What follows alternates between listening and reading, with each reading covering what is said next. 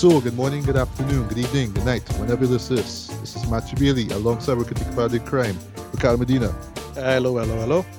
and special guest, Cece Lilford, Live long and prosper, everybody. and Tracy Hutchins. Vengeance! and this is another episode of BBB Radio. Yes, yes, and we will talk about some some vengeance stuff in a bit, right? So, um, yeah, uh, yes, times recording here, man. DC Fandom, um, sec- Right. second second annual DC Fandom took place, man. Um, in this case, it didn't take half a day, like the no, not half a day. The last one was about um about eight 15 hours because it started the first- from one and it wrapped up nine o'clock. Yeah. Yeah. Yeah, but this one was and all just- that kind of stuff. Mm, yeah, but this one was was hours. Yeah, that's that's a good point on Tracy because they they touch on a lot of like TV stuff, just a ridiculous amount, right? And this in this year do um as well, they did the same thing, but not as much. It's more about shows that were wrapping up, shows that are being renewed, and you know new shows that coming out as well, right? Right. So Mhm. yes, we will be covering, you know, highlights from yesterday's DC fandom, but we also have a few movies to talk about, right? So, um, in my case, I will talk about Halloween Kills. This is the long-awaited quote-unquote sequel to the 2018 soft reboot slash sequel of the iconic uh, 1978 um, horror film, horror film, sorry, uh, Halloween, right? Ricardo, um, mu- mu- much to my surprise, checked out Shang-Chi, which was a show that I was dying to see before, you know, at, at the moment when I heard that cinemas were going to be reopened in Trinidad.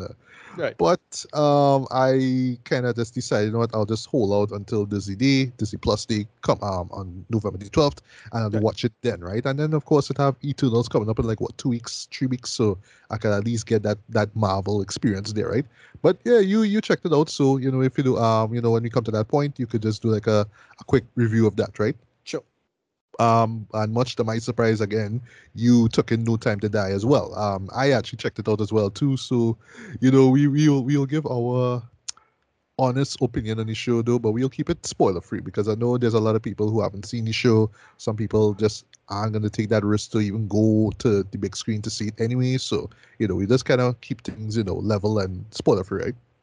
You have people Speaking like of Bond, just to close things off, yes, just like you, CC, right? So just to close things off now, uh, we will continue the best and worst of the Bond special, but in this case, we're going to be talking about Daniel Craig, right? So we will kick off with not so much our favorite Bond teams um, from from his from his um, series because it's just five films, right? So basically, what we're going to do is just rank each, sorry, just rank all of these um team, all these teams. Oh, sorry, from top favorite to least favorite. And we will close off with our picks for our individual picks for best and worst Daniel Craig Bond film, which also includes, you know, No Time to Die, right? So before we begin, man, um, Ricardo, you you took in season, well, I should say season two of um, the Lower Decks wrapped Mhm. up. Yep. Didn't even know that until you mentioned it to me literally today. So, yeah, uh, Ricardo, take it away. How how was season two, or what was about? Yeah, uh, it was excellent. Um, basically, how to describe it? So, season one relied on a lot of jokes and references. This one doesn't do that. It it now kind of into its own as its own Star Trek show. And to just recap quickly, what the Lower Decks is about is basically following the lower, like lower members of of a Starfleet ship. This in the case in this case, uh, California class ship called the Cerritos um, following uh, main main characters Ensign Mariner and Ensign Boimler, and basically it's it's based off of a TNG episode mostly called the Lower Decks, and that's the entire premise. Seeing you know a Federation ship from the perspective of the ensigns, and that's it. A lot of jokes, a lot of observational humor, a lot of like references stuff, and you know last time with season one, the, the running joke was, um, well, you know let's make fun of TNG, and you know it's loosely based off Mike McMahan's t- Twitter account, um, TNG season eight. That's pretty much it, and it's just a bunch of great bits and jokes, and what if you could do with that as it is and accept it as it is. And basically, this season doesn't really rely on those jokes as much, right? It it what it does, it builds from the follow up of the end of season one, which is um, Boimler leaving the ship to go work on Riker's ship. Right, because Riker's a captain of a ship now. Um, and something happens at the beginning of the season that addresses why why Boimler comes back um, to the Cerritos, and it's pretty clever and funny. If you know the reference, it's it's quite good. And then they build from there um, with uh, basically something along the lines of a secret conspiracy involving the Pakleds, who was the main antagonist of season one. And to, to describe this season effectively, it's uh, uh, they have a true line, a big true line with this secret Pakled thing. Like the Pakleds have a plan, but we're not sure why and how. And because the big thing is that the Pakleds kind of dumb. So like, who, why are the Pakleds so smart all of a sudden? So it have somebody pulling the strings with the Pakleds. And they pay that off at the end of the season. And then Mm. what they do with it is what they do with, with this season now, they just tell a bunch of great, great stories. And you don't really they don't really rely on Trek nerd jokes anymore. Like it's not as it's its own show at this point. They still rely on jokes, you, know, if you know what to look for. They more rely on general humor. They do a lot of other pop culture references. Like there's a whole um Blues Brothers reference in an episode, uh, for Oh, serious? Yeah, yeah, yeah. By, by, by the way, which is still one of my all-time favorite Yeah. um musical comedies. Huh? yeah, you'll know, you'll know it immediately when you see it. Like um when you when you see the episode, it's like yeah, this Blues Brothers. Um, they, they they make a bunch of like cool callbacks to characters. So like um Commander Shelby makes an appearance. It's a short, small appearance, and um I forget the- the ensign's name. She was an ensign in TNG, but she's a captain now, and she was she show up in the final episode. Um, I think Ma- Marina something. I forget her name. And yeah, they, they just do all of this stuff, and then they finally do something that was teased from since the early days of TNG citation ups. If you know what that is, it's hilarious, and they actually pay it off in the final episode of this this season. Um, yeah, mostly it's about character growth though. Like, um, you know, Mariner is a character who she's very closed off and, and very alienating for many reasons, and they address that. And then Boimler, he has to, he's kind of, he was kind of wimpy and not really that um take charge, and they had him take charge a lot. They have um, Ensign Tendi. She's the medical officer. She again kind of mousy and really taking charge in her own way in terms of command and decision making, and that is addressed. And then uh, my favorite, one of my favorite characters, or my favorite character personally, Rutherford. He's the engineer. Uh, he has a whole like secret subplot that was revealed at the end of the season. But his big subplot at the end of season one, which is he lost a little of his memory, and then because of the loss of his memory, especially of his best friend Tendi, he keep backing up the the files on his on his little mental um his little side little eyepiece thing, his little um cybernetic implant. And he has to kind of dump it at the end of the episode as as he as the big conceit. But when he does it, something happens and it's it's a really interesting plot reveal that'll hopefully be revealed um be resolved in season three. I am actually really excited to see what they're gonna do with that. Uh the big standout, however, is a new character called T'Lyn that was introduced in the second to last episode of this season. So this episode called I'm not I, I don't know my Klingon, so apologies to Klingons, Klingon fans out there. The episode is called wej Duj. And it it roughly translates to lower decks in in Klingon. This episode is brilliant. Like what it does, it's basically showing the lower decks from the perspective of uh the Cerritos, the, Federation. Um, it goes to the Vulcans and then has a, a plot a plot of showing the lower decks on a Klingon ship, and all three of these stories my God. inter all three of these stories intersect into a one plot, and it it, it kind of it supposedly like resolves the Pakled plot, but that's not what happens. Like at the, in the next episode, they address oh shit, the Pakled plot's still going on, and it's such a great like misdirection of what they do with it. It's a very clever episode. Um, go it's a, anyway. Um, what this season does, I can't say in good conscience I liked it more than season one, but here's the thing the reason I like season one, you know, it's one of those things that when you you get some, something blow your way, and then the other thing, the sequel to it, is not as mind blowing, but it's better in every way. It's that. That's basically what's happening. It's I don't Right, think it's right. as good as season one, but because season one so leans into the humor and it catch you off guard, that's why season one kind of blow your mind a little bit. But no, season two is better in almost every way. To be clear, um, it it it start telling your own story. They're building their own narratives, and making it work, and it it as I say in a sense because season one was using Trek references and you know the joke I made was it's it's the it's the Trek forum gone sentient um because it doesn't do that as much it actually is more solid storytelling overall and character work but and it's in my opinion a better season in that sense right um but I can understand if you don't like sorry go ahead so I'm ceasing Well, I feel like, well, yeah, well, like even like because I haven't seen it, but like I always Yeah. watch like people talk about it a lot on the internet, and I always see like some of the references people like talk about them making always throw me off. Like someone's Right. pointed like multiple nods to the animated series, which is such Right. a absolute deep cut. I'm always thrown off. Like I'm like, wait, Yeah, yeah. they went they went that deep? Like what? no, yeah, the show. Listen, Mike McMahan and the and the, the, the people who write in this stuff, they they know this shit. Like, let's be clear about that. Them men, they know Trek. Like you, you can't out Trek them nudes. Them is some Trek nudes. But that is a kind of a a, a crux, right? It's it, if you're too much of a fan, right? See Warcraft, right? Um, you know, if you're too much of a fan, that could hurt it. And and I do think, you know, it does hurt the humor. Like a big person who's a big Trek most person online, he absolutely hates the show. And I totally understand where you're coming from. Right. Um, this is um, a guy called Trekspertise. He gave a very negative review to the show. Um, in the first season. Um, and I, I, quick, quick, quick, quick, uh, quick question. Sorry, does, does he Yeah. have like a YouTube channel or some video that I could yeah, yeah, yeah. yeah. It's, it's a, yeah, great, he hates YouTube it? channel. Yeah, great. YouTube channel. Um, Trekspertise. Um, really, really one of my favorite track track channels out there. He's hardly do stuff, but when he does stuff, it's some like really good, high quality, good analysis content on track. Um, but yeah, he he gave a very negative review of the show, and I totally understand where he's coming from. Because yeah, let's admit it, it is the track forum gone sentient. You know, Right. it's for track nerds like me who constantly making, you know, um Okona jokes and all kind of bullshit like that. No, like yeah, no, how many people gonna remember Okona? Hardly anybody remembers Okona, but Okona was hilarious if you're a Trek nerd, um, and stuff like that, right? And season one, season one heavily relied on that. While season two tells its own stories, it does its own thing and builds itself. It's still funny, but not as funny in that sense. So it's not that internet, you know, inside baseball funny, right? It's it, it's just just much more accessible, and I, I think it's a it's overall a better show for that in my opinion. Um, rating uh, about the same as last season. I love last season. I, I remember giving it what a nine out of ten. I'll also Yeah, give this yeah. one a nine, out of 10. just as good as, as the last season. It does its own thing, but it's a different show. Um, but I, I I really dug it for what it is. Um, yeah, nine out of ten. All right, so all I just need to do is just wrap up the um, TOS, and then I could, um, you know, jump in into TNG and all these other things, and You then know, you have you have you have finally what I is will you have yeah yeah yeah you have you have eight hundred episodes of Star Trek in total. Eh?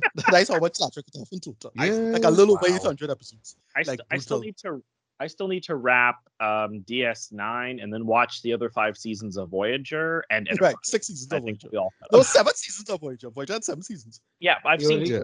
Oh yeah, watch okay, yeah, watch out too. Okay, sorry about that. Yeah, but but but I, I I have watched out um Star Trek Discovery so far, and the third season was was what wowed me to the point of Yeah. yeah I really need to like jump into this whole Star Trek world, right? And then Yeah. before I forget, I think it's next month if I'm not mistaken. You can tell me if I'm wrong, Ricardo.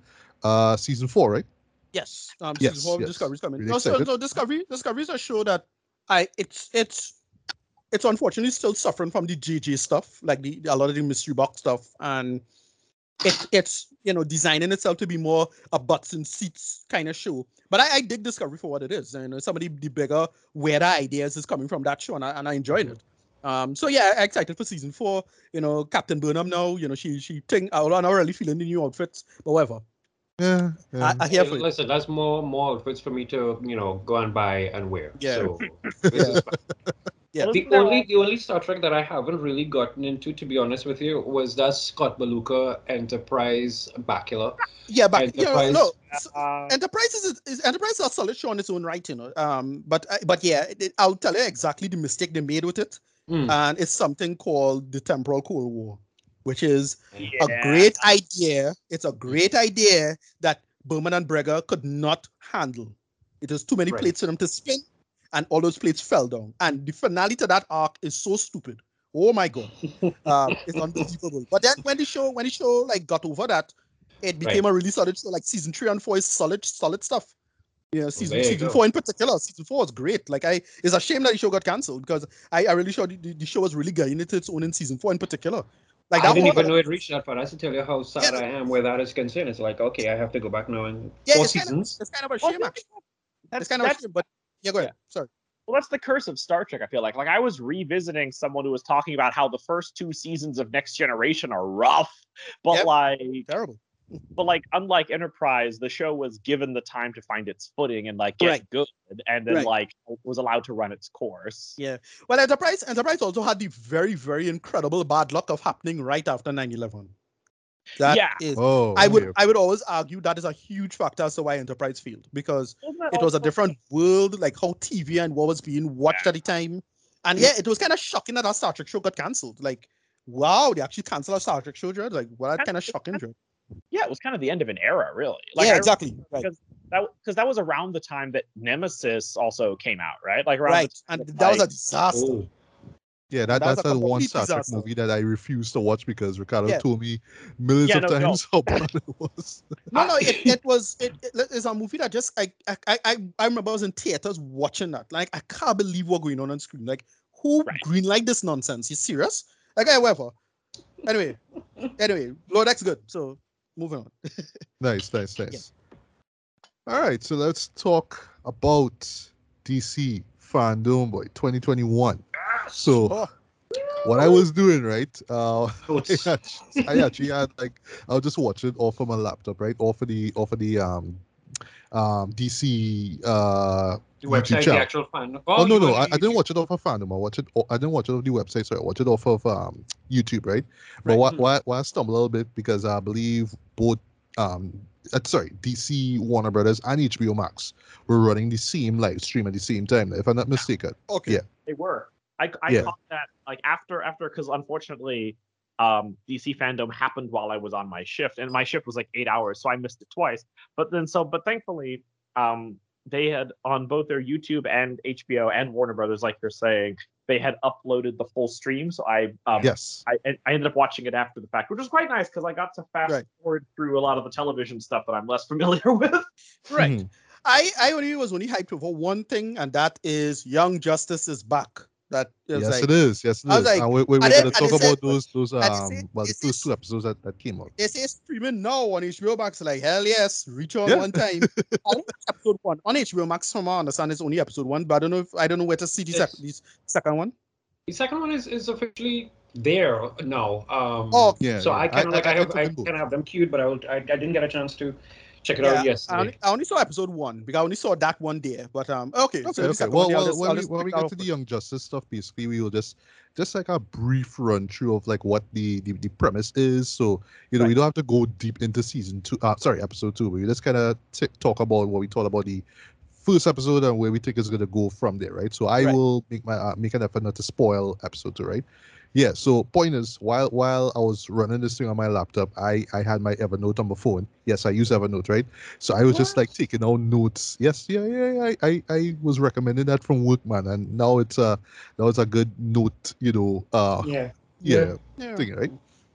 But yeah, point is, I was just taking out notes one announcement at a time, right? But this is stuff that that clicked to me, right? So I am pretty much going to run this down in chronological order, so you all know what's going to come last, right? So. Yep, we do. Right. Yeah. So so point is, guys, y'all y'all could kind of interject and say, "Oh, you forgot this, or you forgot about that," right? But I just mm-hmm. wrote down what what stood out to me, right? Hence Right. highlights. So yeah, Black Adam. Um, we we we we, we got a, a sneak peek, if you will. Yeah, That's what you keep calling. call it. Mhm. Finally, Listen, um, Rock, looks Rock has been they've been hyping Rock as Black, Black Adam since before the MCU has existed. Yeah, that's I why mean, he I- it's it's kind of shocking. kind of Yeah. shocking. Or mistaken. Like I don't know what they're doing or if they, but we anyway we finally get something. Like wow. Yeah, yeah. Because right now he's saying that he's still working in posts, he's still doing stuff. But like, as follow him, as follow the rock on, on IG because why not, right? And you know, he was saying, yeah, everything wrapped up, right? Yeah. Um, but yeah, Yeah. what we see here, I mean, it's it's it's your basic oh, who's the who's the hooded, you know, character who's basically Right. killing people, literally hold a man, like squeeze a um choke a guy out, and then you know, like lightning and literally guy. yeah, yeah, like, you smell, you know. you smell, you smell what the Rock is cooking. Yeah, yeah, yeah. We, we, we, we smell that. We smell that. Yeah. Parrot. but it, it is very very effective though um what i would say though i mean like i say it's, it's effective it doesn't show you too much though but it's enough for you to be like all right now now we should be scared of this guy because i think above everything else that's what the sneak peek does it, te- it tells you Right. Yeah, you should be scared of this black adam character but Yeah. yeah anything else you want to weigh in oh i forgot to mention too release date 29 july 2022 I'm right. ready. Okay. Right. I'm ready. My Yeah, cool. I'm not sorry. Go ahead. Go ahead. Um. Yeah no finish and then I'll, I'll jump in after. Yeah, no, like he- uh, for me, I there's a character that I'm not too hyped over because, like, to, like personally, I'm not a big fan of him. He's just like a good counter to Superman, and his purpose is just, oh, why does he need Shazam? Is because Superman can't beat him because Superman um is vulnerable to magic. Like that, I always felt that that was his purpose, and like their stories on its own is not that interesting. But I saw like they got this- I forget the actor's name, but um he was in Star Trek and, and that episode of uh Black Mirror. Um he's Carter Hall, right? Playing right playing oh yes Hawkman, that guy yeah yeah yeah hmm playing. Hawkman. I forget his name is Al something something. I, I, it, I not I don't have it in front yeah. yeah. But that dude, I was like, oh, he's Hawkman. All right, cool. Like, uh, and he looking okay in the in the little little picture. So I was like, all right, that, that looking okay. Um, so if, if he in it and it's him and they're doing something with that and telling its own story, then all right, fine. But to me, he should have been a, a like a villain in like maybe another movie. Like I remember my my fan nerdy write up of what the, a DCU should be, and I, I had him showing up in Suicide Squad like as a as a villain or something like that. Like you know they Okay. accidentally released him or something like that. No, um, whatever. But my point is, I felt he should have been he should have shown up earlier, you know, as a side character in somebody else's movie, and then you know, but he getting his own movie, and I'm really sure he could hype this. And look, I like The Rock, but he kind of getting a little over oversaturated. Like just admit that, right? Like, so Like- I'm not sure if that will work. I, I'm I'm genuinely worried for this movie because again, the feeling, this feeling like a flop. I'm saying it now. Well, putting well, I would just say one I one thing. dead too, Like, wrong. like, like, I, like I do hope that he learns his lesson from both the Mummy Returns and Hercules in terms of this Well, larger also- life. No, you but know, I'm studying. I character. studied more, more the recent rock stuff now. That I'm not sure if it did all that well. Like that that movie they did with um with the boat thing. or, or Jungle, Cruise. yeah. Jungle Did Cruise that did, well? did financially well. They're going to get ready to do a sequel to Jungle Cruise. Okay. Um, so that that's a thing. Um, And where, like- But I- yeah. and again, and again, a vibe from this. Like and again, and again, a vibe that is gonna like I'm not hyped for this. I'm not sure what's going on. But look, Rock is still a big name. He could still pull the numbers. So I'm not, you know, as I say, I want to be wrong. But I don't know, something about it's just not really gelling for me because it, it take it, it's one of those projects that takes so long, Mhm. and that is that's an immediate red flag for me. Like a There's- huge there's red other- flag when something take that long in terms of Right. developmental, no, developmental production and and what is called it developmental hell, whatever it is. yeah. Yeah, That's yeah, what- developmental. That's, that's why again you feeling from like by the time it come out it'll be like Ugh. you know it, well say it's gonna be like the it's it's it's a Black Widow kind of vibe like it should have come out earlier and it's gonna fall flat. That is my feeling, right? That's my gut feeling. Could be that. I- yeah, go ahead. Well, like I know, I know that like in answer to the like this this took too long. It's it's also literally kind of a Black Widow situation where like because I know that what happened is the Rock the Rock has kind of been camping on like you said the Rock has been camping on this character since before the MCU because he was like I really want to do this. I want it- it's kind of like the Ryan Reynolds Deadpool situation. Right. But right. like what's been going on is DC haven't been able to make up their mind. So like the the whole time DC has been doing their whole thing in the background has been black has been Dwayne the Rock Johnson with an endless revolving door of writers and directors trying to get like some kind of pitch for like how to do this movie and like what to do whatever and then like and like it's it's it's a little bit there's another there's another DC film we're going to talk about later that feels very similar where like it's been in development hell for so long that I'm surprised to see it done and I do wonder about it for me I'm hyped that I'm hyped about the Justice Society as well like for me So that, yeah.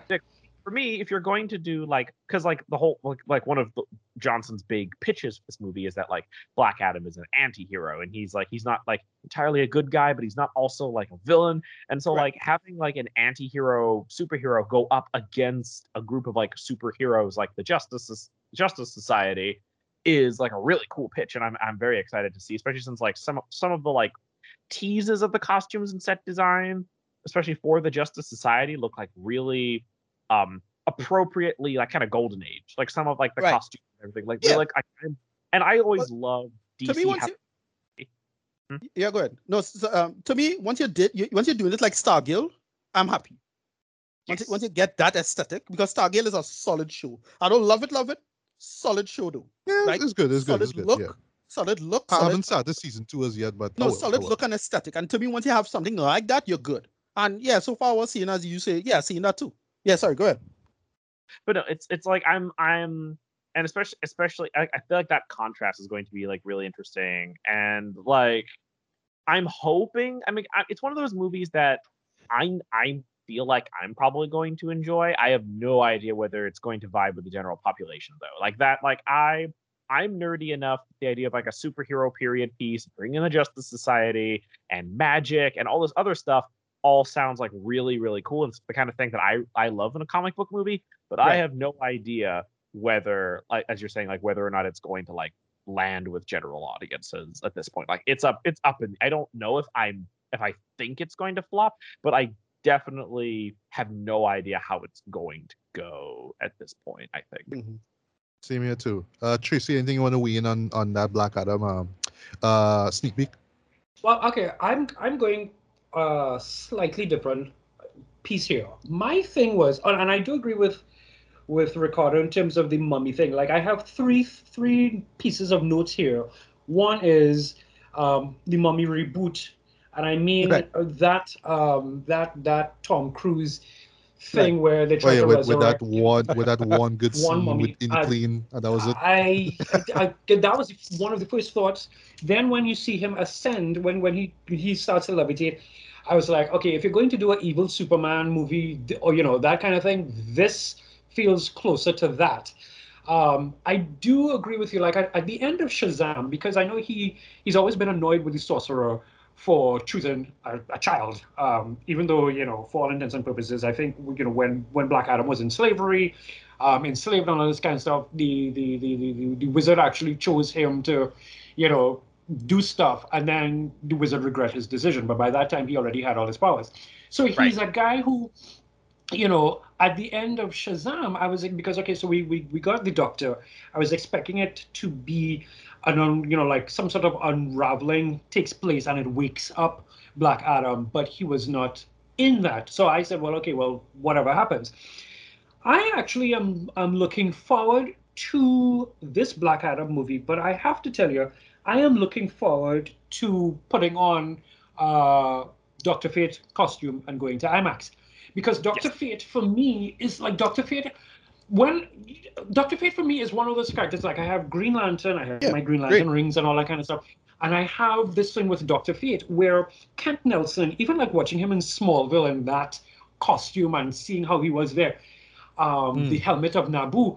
I have been I have been wanting a helmet of Nabu for years, and I and I remember when Tsujihara was involved in all in, in Warner Brothers and all the mess that was going on in there, and seeing Doctor Strange over at Marvel, and I said to myself, I Yeah. will never get a Doctor Fate movie. Lo and behold, the Justice Society is coming up. I don't know how they're going to play it in this, but lo and behold, the Justice Society shows up, and Doctor Fate is front and center, and you know, groovy ass Pierce with his beard, Yeah. and Yeah. like you know, and I'm like, Uh-huh. yes.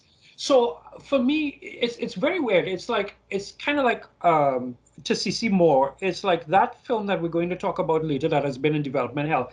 There's there's characters around the main character who I am deeply more interested in and so that will probably get me to go and see the movie and be more hyped for the movie so like even here i'm interested to see what happens with dr fate and how dr fate interacts with it and how they deal with all of that even though it is a black adam movie and i am a, i am i am a, a, a, a fan of dwayne um, and I, i'm glad to see his career being you know like yay but Yeah. um I really am here for Doctor Fate. That's that's my Black Adam take.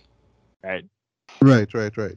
Um, as far as Flash, well, this is not going to be the last time we talk about Flash, but um, TV Flash. Um, if you all remember, uh, Ricardo and I talked about season seven of Flash.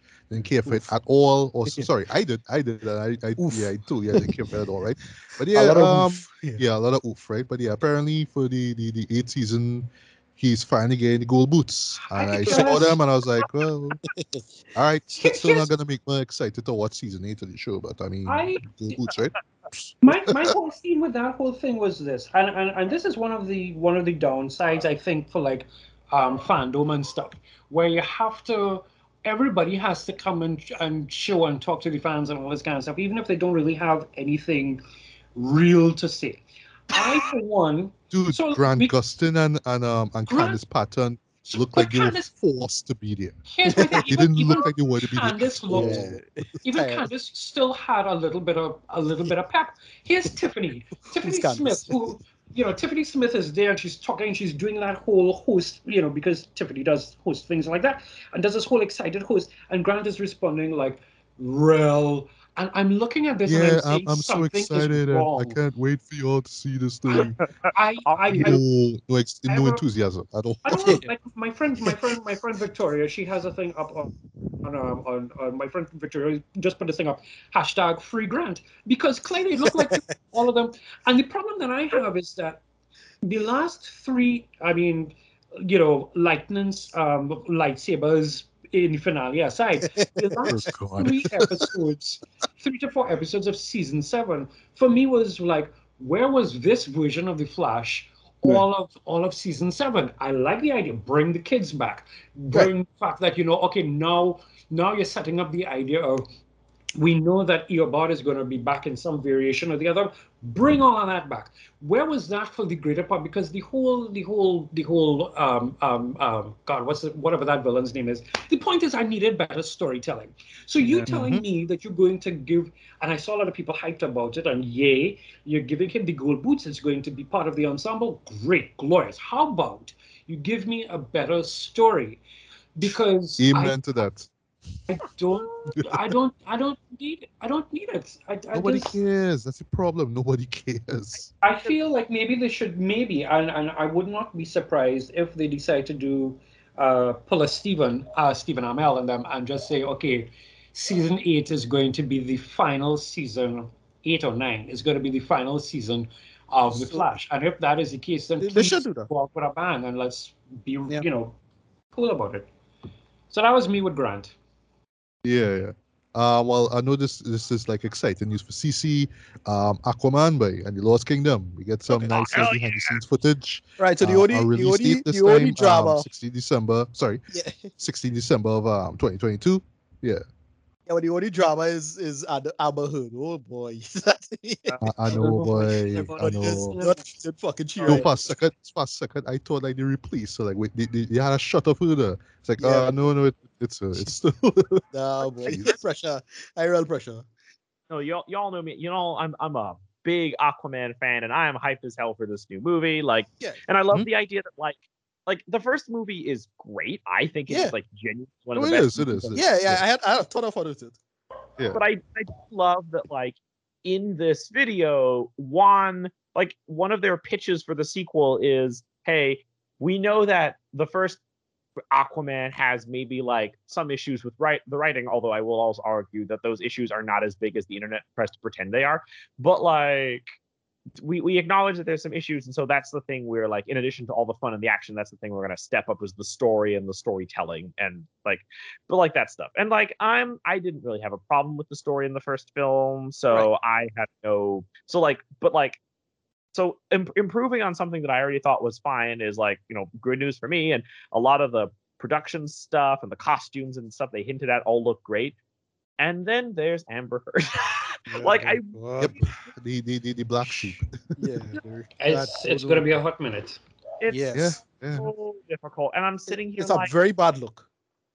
I'm sitting here, like, especially since like they they did recast Johnny Depp in the third Harry Potter, but they're not recasting Amber Heard for Aquaman 2. And I'm like, oh god, oh guys, guys, um, rough. It real rough. It real You. Know, here's the worst part too. Like, look, I, I, I tend to look. I'm, I'm in, in my in my morality. I'd like to think I'm more of a you know deontologist over you know utility, right? So, like, it's not like Amber Heard is some big amazing actress that held the whole thing together, and then we find out that she's a like she was by far the weakest part of the first film. You know, like let let us say that they totally replaced and she had no no um no drama behind her. I still want to miss her. Like I still want to miss her. It was kind of it's kind of ridiculous that she's still on. Like you know, guys, you know kinda I- yeah, go ahead. I'm true. Um, No, no, finish, finish your thought. That's fine. Yeah, no, I was like, you know, seriously, like the the one little she was barely hanging on a thread as an actress. She was by far the weakest part of that film. So was like, um, why is she still here? It's like, what going on? Well, Uh, Ricardo, you didn't like her eating flowers in Italy. You didn't. You wa- you didn't Oh, find that to be, you know. Uh, she, she Deep. she had she had, she had a, a, a dress a jellyfish thread. It was like Yeah, yeah, that that, that Yeah. actually happened. Huh? That actually happened. Here's a fun thing. This afternoon self, I was scanning some random things and I watched the epilogue of um Zack Snyder's um Justice League. Oh, God. Uh, which, which is currently CC's pick for favorite movie of, of 2021. Mm, Yeah. well. Yeah, I, Uh, and I just hearing her with that full British accent, like the Yeah, bastard terrible. come. It's like no, no, no. I'm so glad that when they decided to do, you know, things, they just let her speak naturally. I saw somebody, I think it was Emilia Clarke, somebody had fan casted and just dyed her hair red, or somebody else. And I was like, anybody, any, any, Anybody, anybody. anybody. But No, again, like, I, uh, to- I'll go as far as probably just like just writing out the material. Like, look, it's a decent character, but you can write out too because like you know, she, she kind of was just a side character and kind of redundant, frankly. Like, to be honest, like, but whatever, it's like Vulko was done there, so it's like, all right, either write out her or Vulko, or one of them now. But nah, man, I, I it's really, it's really ridiculous. Like, it's a real problem and it's a seriously bad look. Right. Well, for me, from a PR standpoint, this is the thing I think is the most egregious. Again, I, go- I go back to the fact that they recast they they recast Johnny Depp in the in in in, in uh, Crimes of Grindelwald, and here's the thing: from a PR standpoint, that is horrendous for Warner Brothers because it looks like they're taking sides. Right. It looks like they're taking sides in an ongoing like court case Right. and that is that is a horrendous look because like Yeah. the last like taking like if, if you're going to do that either i mean Be if you're gonna- consistent. either either keep both of them Right. or recast both of them but right. don't right. take sides especially not when it looks like when it actually looks like certain Yeah. parties like Yeah, no, it's a bad look. yeah, it's a, it's a bad look but like aside from and it, and, and it is the black sheep and that's the sad thing is i and the thing is as hyped as i am for aquaman and the lost kingdom which is also a boss ass title by the way but like as much as, as much as i'm hyped for it the problem is i keep seeing this come up Actually, it's the thing people can't as much as people want to be hyped for the next aquaman this is something that keeps coming back in the discussion again and Yeah. again and i think like unless they do something or if they address something this is this might this has the potential to bite the movie. And I want there to be more Aquaman films. Like I want there to be more Aquaman Yeah. films.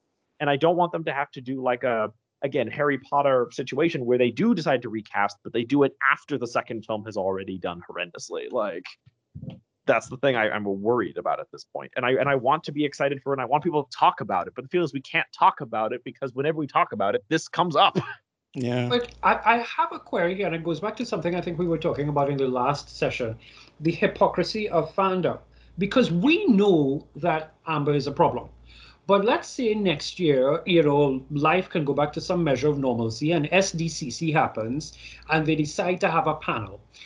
It's going to be Jason's going to walk off on stage and everybody's going to scream. And then Amber's going to walk off on stage and everybody's going to scream. And nobody's going to stand up there and say, What the hell is you people doing? I- Nobody's going to say that. Yes, thing. I a lot of people that kind of was not really feeling Johnny when everybody thought Johnny was at the bad end of this. Mhm. A lot of people wasn't feeling Johnny when he when he showed up for the panel for the second no, Well, the second one. Yeah. I think it Mhm. was the second one. That was it had a panel that was being hyped, and people was like kind of quiet. So I don't know. I I feel people will turn on Amber personally. Like if I- she show up on stage, Yeah. they will they will tear she ass apart. They will boo her hard. They go and look. I would bad. be so and that shit surprised. go be on Twitter. I don't fuck. I would be surprised, but I just, I just like, I feel, I feel that is the problem because we talk about it in circles, we talk about it on Twitter, we talk about, we, we, we talk about it, and we will continue to talk about it. But then when you get into Hall H, I don't know, like everybody, the scent of Hall H is just make everybody's mind go nuts or something, the perspiration right, or right. whatever, Yeah, and right. you know everybody's screaming. I I feel I feel like it's in those moments that you really need to stand up as a united fandom and say this is not right. Do something about it. So, I don't know. you I mean, we'll see. Anyway, we Yeah, could move yeah. on from Aquaman. Whatever. I mean, And, I and, now, and, now, and now we're back to fandom. yeah, yeah. wow. anyway, but but we'll see how things play out come um the 16th of December um next year, right? Uh we got first game trailer, well game trailer I should say, uh for. Suicide Squad Kill the Justice Right. League. Very Um excited for this. Yeah. dope trailer, really dug it. I wish we got a little bit more gameplay in it, like game footage in it, but other Right, than that right, though, right. just yes. loving the premise. I, I you know, just excited as hell to to see it come out, right? I don't know if you have anything else to say about it, um, Ricardo. Yeah, no. Um, I, I since since the first trailer and I found out what the premise is, I was like, all right, this is looking pretty damn awesome. Like, I really want to see how they're gonna make sense of it or play it out. Um, given that it, it, it- look, I like the Suicide Squad, but it's been a little ridiculous how they could survive some of these scenarios and survive. And going up against Brainiac and the Justice League, how? like, I want to see Yeah, how yeah. they survive with that bullshit. But Mm. it's a great premise and concept. Like, I really, really want to see like if they're really the last resort you know, they get um, McGill to play Amanda Waller, um, where country from Mad TV. Um, Debra Wilson, I think it's her. Oh, serious? That that's it. It looks like her. I, I, yeah, yep, it is her. Um, Okay, Suicide Squad, nice. Kill the Justice League, Amanda Waller. Nice. Yes, so I'm correct. Um, yeah, Di McGill, great. Um, she she is representing something that is incredibly controversial amongst the DC fandom. Tin Waller. A lot I of know, people, right? a lot of people hate Tin Waller for some reason. Every time you bring up Tin Waller or you do Tin Waller, uh, Waller as not being, you know, big, people hate that for some reason. And, and there was a then there was a Tin Waller in the in the Arrow series. Yeah, yeah. Yeah. so. There was a, they had the a- Tin Waller, in- they had the Tin Waller in um in what do you call it in the Green Lantern movie. People don't care for it. That was Angela Bassett. Uh, um, one of yeah, the yeah, yeah. second, I think um Suicide Squad Hell to Pay. It had a Tin Waller. Already give a reason why she tin. Um, but a lot of people hated Waller, boy. Like it's shocking that the real that- fans hate Tin Waller. Anyway, it's, this it's I don't, I don't mind. I like Debra. Wilson. Adaptation, whatever. Yeah, whatever. I don't mind. Uh, but yeah, Debra Wilson's a great, great actress. She she was great in um Star Wars Jedi Fallen Order. Loved her in that. Um, so she's a solid like voice actress and and um you call it mocap actress now. Right, Mhm. great. So I, I'm glad she's in this. I really want to see what they're gonna do with it. I'm really, really excited for this. Ho- I have a hope of what they're doing is they do it's a four-player co-op game. If they're doing a four-player co-op game, boy, that gonna be hype. That gonna be real hype Hmm. because Yeah. another DC game coming up that also seems to hopefully be four-player co-op. Yeah, Uh, we, we're gonna get to that. We're gonna get to that in a hype bit, right? So Yeah, yeah, yeah. yeah, Right. Uh, we also had a peacemaker panel. So um, John Right. Cena, um, Right. Uh, McGill, um, oh gosh, Danielle Brooks. Uh, Mhm. I believe James Gunn was there as well too, Yeah. or at least some executive producer was there. I think it was yeah. And Um, yes, and and another one apparently, yeah, and apparently we're getting um, Adrian Chase, aka Vigilante, in it, right? And right. you know, just right. what you thought, just what you thought. Sorry, that it was just all about. Oh, we, this is what we're gonna get in the show. We Well, actually get okay, a, a dope so- teaser trailer, man. this this vigilante is totally different than the one I'm accustomed to because the one I'm accustomed to is basically the cowboy, but he not not anything like the cowboy at all, which is kind of shocking. Yeah. Um, This one looks closer to like what we saw in Arrow. Um, Right, The right, yeah. Arrow. yeah, yeah, yeah, yeah. Go ahead. Yeah, yeah, yeah. Pretty much. I was like, wow. they Yeah, did who, who by the way was one of my favorite villains in Arrow. Period. Right. Yeah. Especially that season five finale. Oh my god. Right. But anyway, so um, as as my for the teaser itself, the teaser was was solid. I I have no issues with it, no complaints with it. Though I love the sort of realistic tone to it. I like the idea that we explore the character of Peacemaker. Uh, we seeing oh well, you know. The reason why he is who he is, the other week, because he's supposed to be Right. this stone cold killer, but it's like, no, not really. Uh, like there's a moment where he, he sees his dad and all that kind of stuff. That, was really cool. So, so. I like the, the pseudo realistic vibe that they're going for. Right. Yeah. It, it reminds me a lot for for longtime Gunn fans. It reminds me of Super, but like That's what I was gonna bring Right. up. Yes, it has Right. a very super feel like- to it. Yeah, it feels like Super, but he actually got to use like licensed characters instead of having to like invent like his own character. I also Robert pa- Pa- Robert Patrick as his dad is going to be genius. I'm already of like course, he's, of course. the one the one clip in the trailer where like he, he goes to visit his dad and his dad is sitting there across the table from like this huge muscular red white and blue man and just like how did my sperm end up creating a Yeah, fancy like and i'm like you. oh my, yeah. no I one him already. I know. No, Yeah, I, I, I really want to see. I really want to see what they're gonna do with it. Um, John Cena is uh, a surprising comedy, you know, highlight. He Like is. I, Yes, I didn't yes, expect yes. and he, he like- is he's capitalizing on that very very well. Though I yeah, yeah, they're doing a good job with it. I, I want to see what they're going to do with the character and if they're going to make it interesting.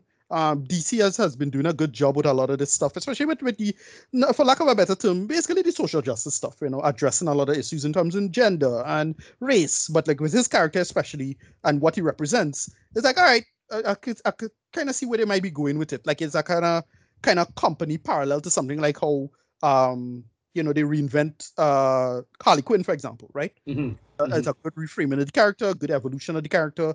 You know, you know, once you once you keep it in that in that space, it, it'll work for modern audiences, and and you know, it's smart, mature writing. You know, once you do it right. So yeah, I, I'm really excited for what what they're going for with this. going to, I'll, it's good. I'll tell you something completely random though. But i- in in that um, trailer, if you were to take just the clip of him dancing in his briefs Oh, slow. yeah, yeah. and slow that down and put the Joker violin on it, Right, right. Yeah. Oh, perfection. I just say it. Well, well, It- it- Tracy, it that, that, that's your job. You need to do that. You need to get. You need to do that. right. Uh, also, just getting back to the Flash now. Now we gotta get the movie Flash. So Right. Ezra Miller came up and he was like, "Well, we, we don't really have any footage. We don't really to have a trailer." either, to be honest. I, I- I didn't I didn't need to see him neither. You know what I mean? But anyway, but Right. he, he, he gave us a sneak peek, which technically is a teaser. I don't know why they keep calling this thing sneak peek, right? But um, for what I saw, I'll just say this one time: Love the costume. It was hyping it Yeah, from I- I- yeah, I- I'm but feeling it. for real. Yeah. yeah. I, I, I So- love the design of it. The sort of um, neon-ish kind of glow. Well, it's actually supposed to look like lightning, but the way how it glows on his costume looks fantastic, in my opinion. Um, and then you see two other like you know versions of the Flash. As all you'll say, maybe y'all could fill me in on who they are. But um, one, of course, one is sell Bar- one is another of- Barry and one is Supergirl. Well, right. Yeah. It's not yeah, not Correct. two other versions of the Flash. Yeah, one is another Barry, the other Supergirl, and one Barry looks kind of oh, okay, sketchy. my bad. Yeah. Right. That other Barry looking real sketchy because he notice it's a Batman outfit. He just spray paint, like just Mhm. straight up. Like Yeah. what? Mhm. What going on there? um, but yeah, I, Yeah, I and, and then well, before I forget, Yeah, and speaking of that, though, you know, just just seeing you know Batman, just that image of Batman, right? And I know people went crazy over it. I did. Um, I I I did for a bit, but I still like I just want to get like the full, like I just a proper synopsis as to okay, this is what they're gonna touch on because yeah, we we get the typical Flashpoint paradox stuff, but you know, it's just how are they going to include Batman and make it work? That that's what I'm really concerned about. But other than But that, Batman, huh? um, yeah. Affleck coming back as well. So right. Yeah. Yeah, but other than that, though, um, yeah, I'm impressed. Um, but you know, they, they, they have to sing in production for like how long now? That's what I'm wondering. Right. That's the thing. Talking But yeah, talking about, talking about DC films that have been in in development hell so long, you were surprised that they were actually getting made. Like I know so many people, like uh, casual movie people, who have like been hearing about news about the Flash so long that even when they were like up until they were like actually rolling cameras, they were like, "Oh yeah, okay, another Flash announcement, whatever." It's like, no, no, no, they're actually filming it this time. I swear. Like it's like, but like for me, I'm a little on the fence about this for two reasons. Um, I mean, there's a lot of things I am excited about, like Michael Keaton's back as Batman. Hell yeah. Right. Um, Andy Muschietti as the director, um, al- also on board. Mhm. Um, and then the writer, uh, you know, same same writer, um, Chris Christina Hodson, um, also love her work. Um, Bumblebee, Birds of Prey, uh, she's she's great. Um, but here's my thing. The teaser, I'm not, I don't know what it is about the general look, but there's something about the aesthetics. I mean, I'm hoping that they'll have more like flash, a little more pizzazz, and maybe this was coming after looking at like the teasers for like Aquaman and Peacemaker that like something about the visuals of this don't exactly um, wow me just yet. Um, Right. I don't. I feel like having Flash's very first solo film be a Flashpoint movie. Yes. Yes. Big red flag. Yes. yeah, I'm not, not. I'm not feeling that one at all. Like, if you start with time travel, what, what, how, what, what is the plot for Flash Two going to be? Like, what are you? How are you going to like? Unless you build this as like a franchise where every single installment he's like time traveling. What? Where do you go from there with a second installment? You're already at time travel, right? Yeah. But like, so like, I'm. I think of all the movie projects, this is the one I'm the most mixed on uh, and I, and I'm including things like Bat Batgirl and Blue Beetle that like we've we've only seen teases of, and I mean real teases. But like this is the one I'm the most mixed on because like it's had a very troubled production. Um, I'm not wowed by the visuals just yet, and then like I've never been a fan of doing Flashpoint. Like I don't think that doing Flashpoint. There, there are so many other Flash stories. There's so many other Flash Yeah. villains. Exactly. Flash starting with Flashpoint is like starting Green Lantern with Blackest Night. It's it's run it, it's running before you can walk. And I'm, yeah, and I'm- it, it, it's been there, done that. You know. No, yeah, I, I, I, I thought it was an incredible red flag when people start, sh- you know, shouting Flashpoint immediately. Like, really, we need Flashpoint? Like, when because when Batman v Superman showed up, like that sequence, and it's by far the worst part of the movie for me personally. The whole nightmare sequence, and then Flash comes back to the past. Like, really, you're doing fucking. Oh yeah, I, I at this point? hate that. And it- hate it's, it. so it's so incredibly incoherent no um the way how they did it so i was like why Judd?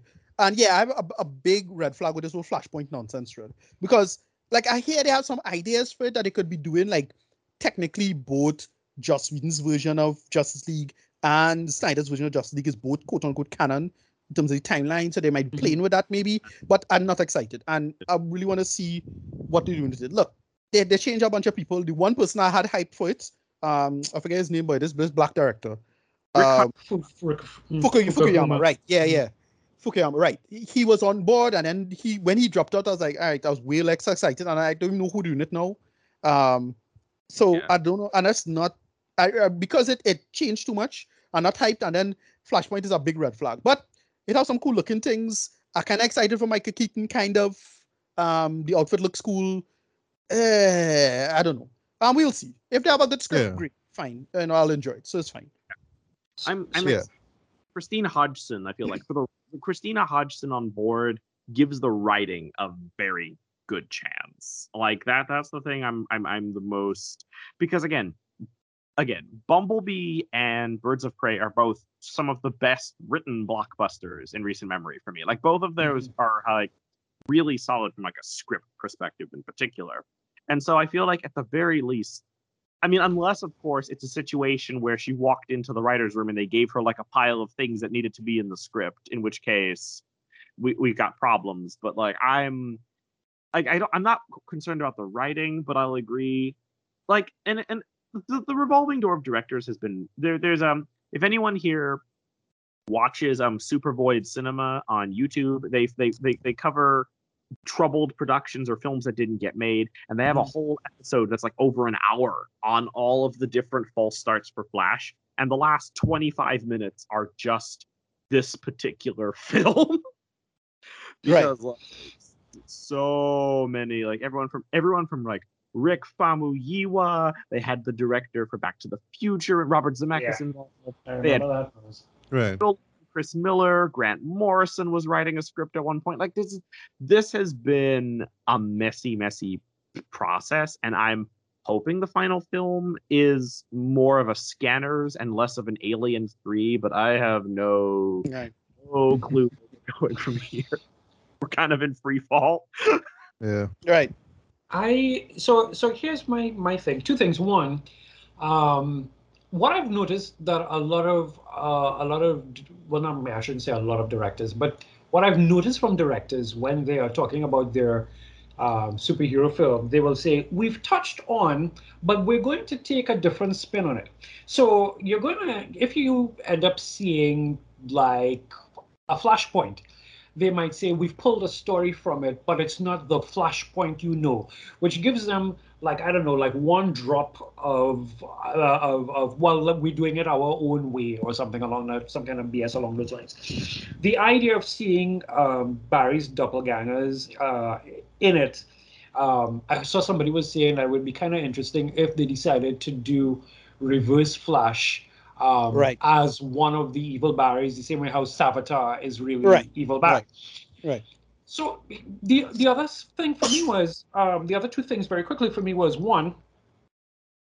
I was one of those people who went nuts when I heard "Tell Me Something," and I realized it was Michael Keaton's voice. It was like, "Dad is back in the building.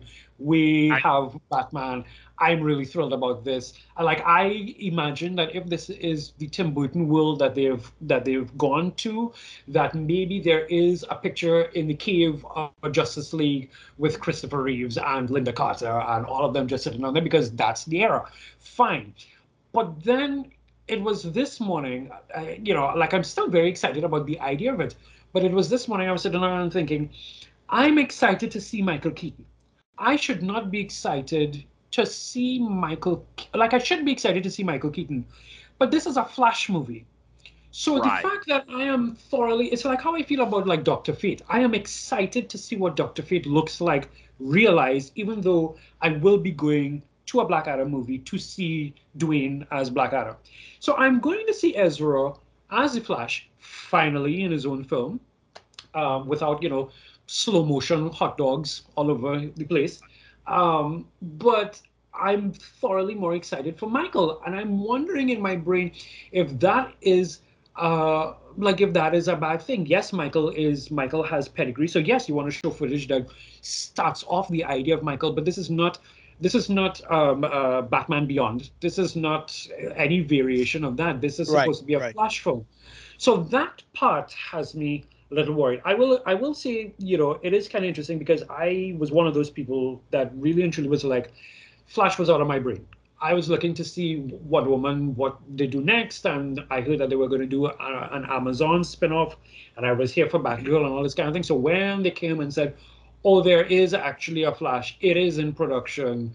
things are actually happening, I was like, oh, okay, we're we're off the ground. And then fandom comes along and we have this. But I just that's my only real worry at this time.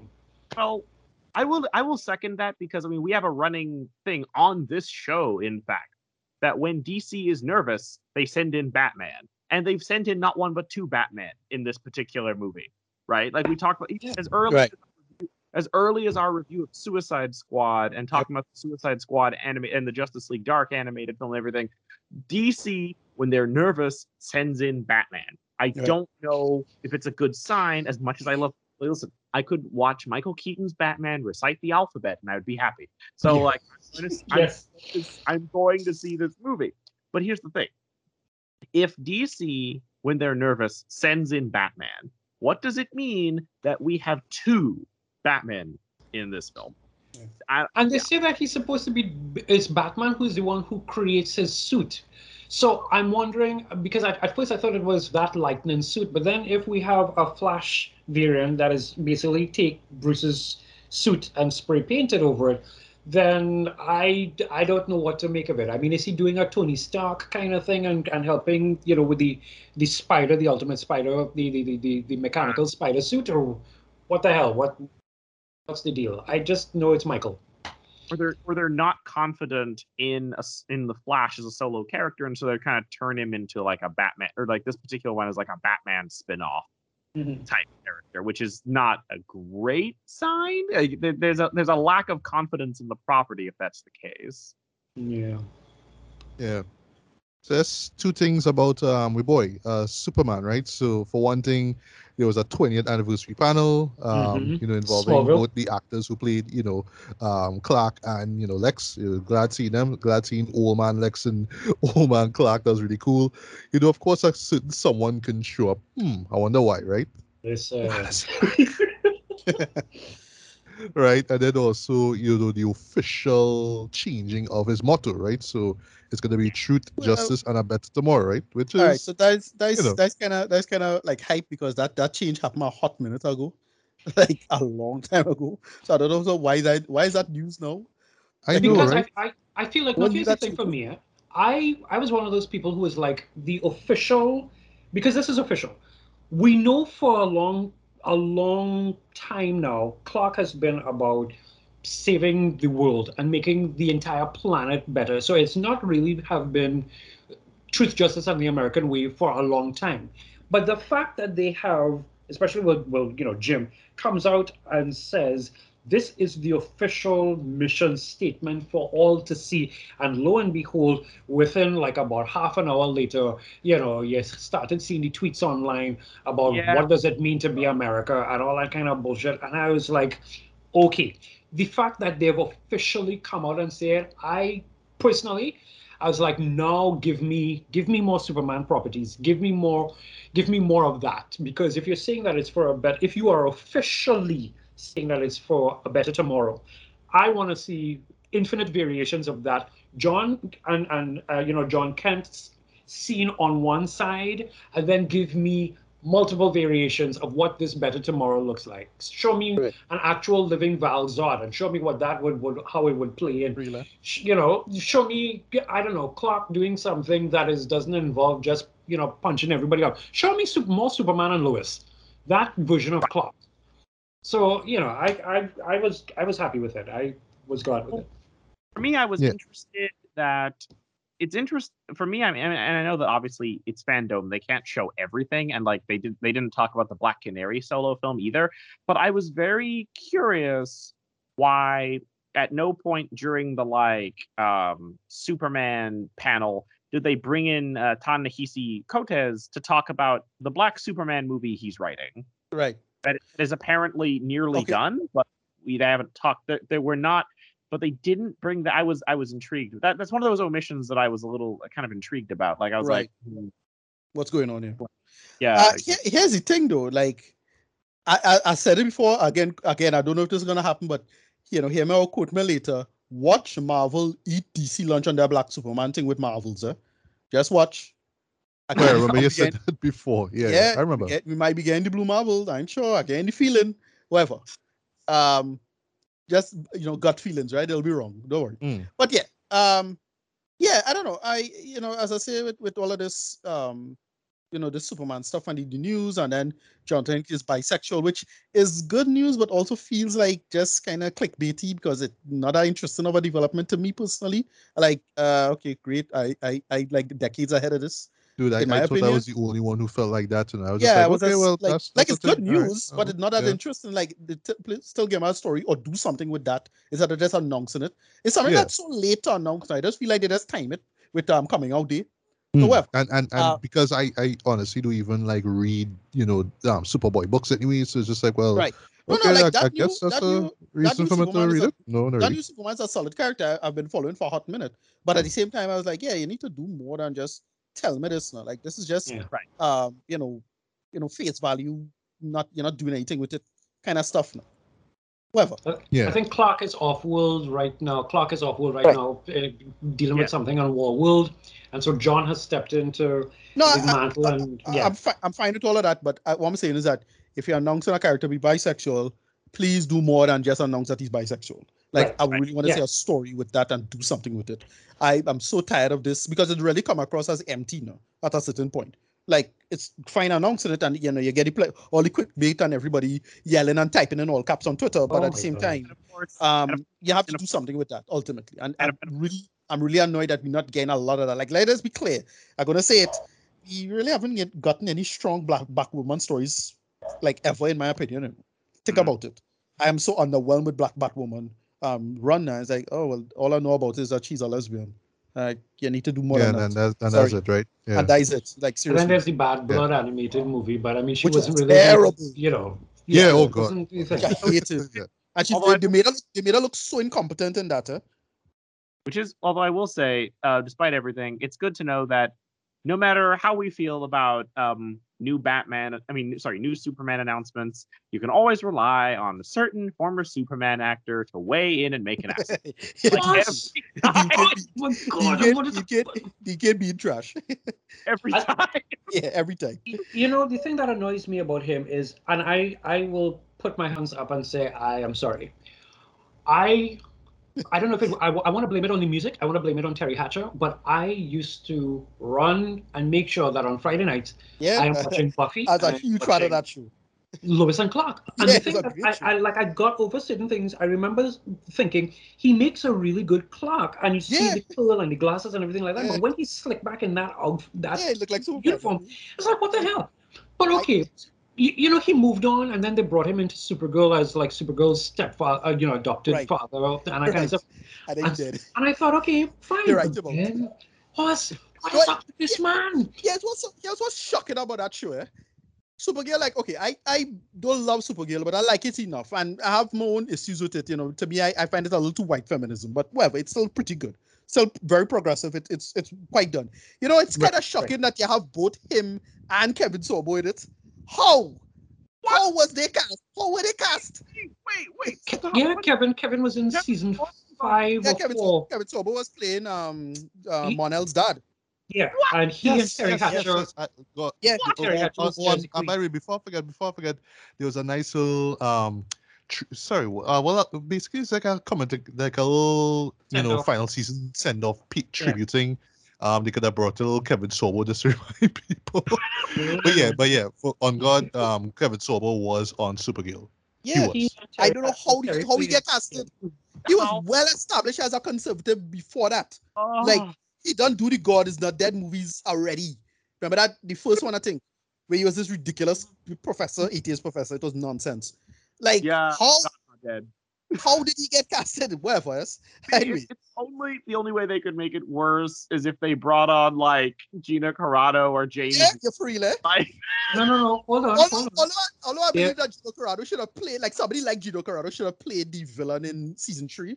Who was um what's her name? the, the, the black black Supergirl. What's her name by um Um, um, uh, oh like Yeah, I know it's- who I know who you're talking about. Right. She she Why- had why the he hated her, by the heritage way? No, I, I don't choose a cool character, like, but they should have gotten a different like actress now. For it now, whatever. Um, moving on.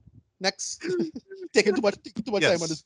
Yes, Yeah. yes. Moving moving on, right? Uh second game trailer by Gotham Knights. And um Yeah. I won't lie though, this, this this trailer got me boy because as someone who is not that familiar with the Court of Owls. Like you know, like for me, like I didn't read the comics when or when they were introducing the comics, um, and around the time when they were introduced in Gotham, that's when I stopped watching. Um, not because the show was bad, not seeing the show was bad. It's just things just came up and you know priorities now. But yeah, there's a lot of emphasis on the Court of Owls, though, and I'm just loving what I'm seeing here. Just how they make them feel like this big threat, and I mean they are a big threat, right? But yeah, this this this game have me really really excited here. So Ricardo, thoughts on this um this this Gotham Knights trailer? Yeah, um, so I am not the biggest fan of Court of Owls. I find it as kind of mystery boxes, and then when it's actually like the actual reveal, when they come, when push come to shove, they kind of fall, they kind of fall a little fast um, as villains. But in premise and principle, they could be kind of interesting, maybe, um, sometimes. But in this, it looks it looks okay for the simple reason we don't have any Bruce. Like they have to do all of this without Bruce. I love that, and I'm very hyped for if it's a co-op game. Like if I get a good if this game is a two player or three player co-op game with the same Arkham combat stuff, I all on board for that shit. You pick, you know, Batgirl or, or or Red Red Hood or one of them, and you have the four all the Robins and Batgirls and whoever it is to come together. I hyped bringing Batwoman, bringing all the, the Bat family. How much Bat family you have in total? Like about I don't know eight in total. Like get get Luke Fox. I was thinking whatever. six, but you might be right. Yeah. Mhm. Yeah, like Luke Fox, or you could get like just bringing Luke Fox as a DLC. I am so hyped for that. If it, it three player co-op, perfect. You know, if, okay, so no secret, I'm a huge fan of Neo. Neo has the best three player co-op. It's so much fun. Do that. Three player fighting co-op. That is fun. Batman kicking some some Joker butt, some whatever. Right. You can't go wrong. Yeah, yeah. sell. I will buy it pre-order day one on Steam or wherever it is you sell it. I really hope they, they do that. That's all I want from this. I really hope they do that. Not two-player co-op, three-player co-op minimum. Right? Do that, and it will sell. And just make it, just make the moves cool, make the moves different, so it feels different to play with with with with Nightwing versus Red Hood versus Batwoman versus Batgirl versus um the all the Robins. Right? How many Robins it have? Right? Three different Robins. Red Wing or whoever it is. Right? Yeah. Red Robin, sorry. Do that and are good. That is all they need to do. Arkham Asylum already has an amazing moveset and it's a fun damn game, but it needed solid co-op. If they're doing Arkham Arkham Asylum style co-op, the Arkham game style co-op, I am happy. Give me that. Kind of don't really care about the story because you know, as I said before, you know, the quarter is kind of boring and nobody give a shit about stories in co-op anyway. Moving on. That's how I feel about it. Right, right. So just moving a little quick here, you know, I mean, there's still a few more things to talk about. Um, Catwoman Hunted, uh, this new trailer for this animated movie. I think it's the first one um, to come out in 2022. The first one to be released in 2022, February. uh, Mhm. February the 8th, if I'm, not- uh, if I'm not mistaken. Um, looks good. It's just I didn't expect it to be anime though. Like it's blatantly like in your face anime. I Like, remember alright, it being that kind of early, okay. early 2000s, 90s kind of anime feel. Anime, I, I know, kinda- right? Yes, I was picking up on that. You it. know, I remember, of, um, remember Totally Spies. It have a, it have a yeah. sort of Totally Spies. Like okay, like it looks Jap, it looks like anime, but you could tell is a is a is another studio that that that do it. So it's That a together. non-Japanese studio that do it to make it look like anime. So that's why the eyes have a kind of way, have a sort of look and the, the mouth, the movements there. So it doesn't feel like like traditional. I mean, like say Batman, Ninja, whatever it is. There, it feels Mhm. like no, some studio was trying to um, I don't want to, I don't want to say copy in the worst way, but it's trying to imitate anime, and that's how it looks the way it does. But uh, I, I dig in the the, um, the voice acting. Um, story is kind of, eh, but it, it look it looked promising. It look it looked like it would be fun, right? It's like a Um, yeah, it's like a lot of fun. I was, I was, it, of all the projects in fandom that I was excited for, that was one that I hadn't heard of before fandom, and you know they they they revealed it, and it's like celebrating her anniversary. It's finally getting her own solo film, and then like the trailer is like, oh, this is quite charming. Like it it has like Yeah. we're talking about hey, it's got that like um Castle of Cagliostro kind of like, not in the style, but in like Right. plot. Like it's a it's a fun heist action type. But like I, I don't know, Mm-hmm. Like okay, yeah, I can buy with this. This looks like Mhm. this looks Yeah, yeah, fun. because you, the thing is, once you hear heist and anime, you think, you know, the right? That's Right. it. So, like Catwoman, but it's the Yeah, you can't go wrong. Again, it's no secret. I'm a huge fan of Third, so I'm on board. I'm on board. like, you, you sold me. Yeah, go ahead. Right. Um. Also, we had a little panel talking about Batgirl, right? You know, um, live action feature, right? Uh, to get McGill, um, Leslie Grace, Leslie Grace. from Any Heights to, to play, her, right? And apparently she's gonna have red hair in this. So like, okay, cool. I mean, I, I love for her the way it looks now, but all right, if it's gonna if it's gonna um if they're gonna have a rock red hair, cool, no problem.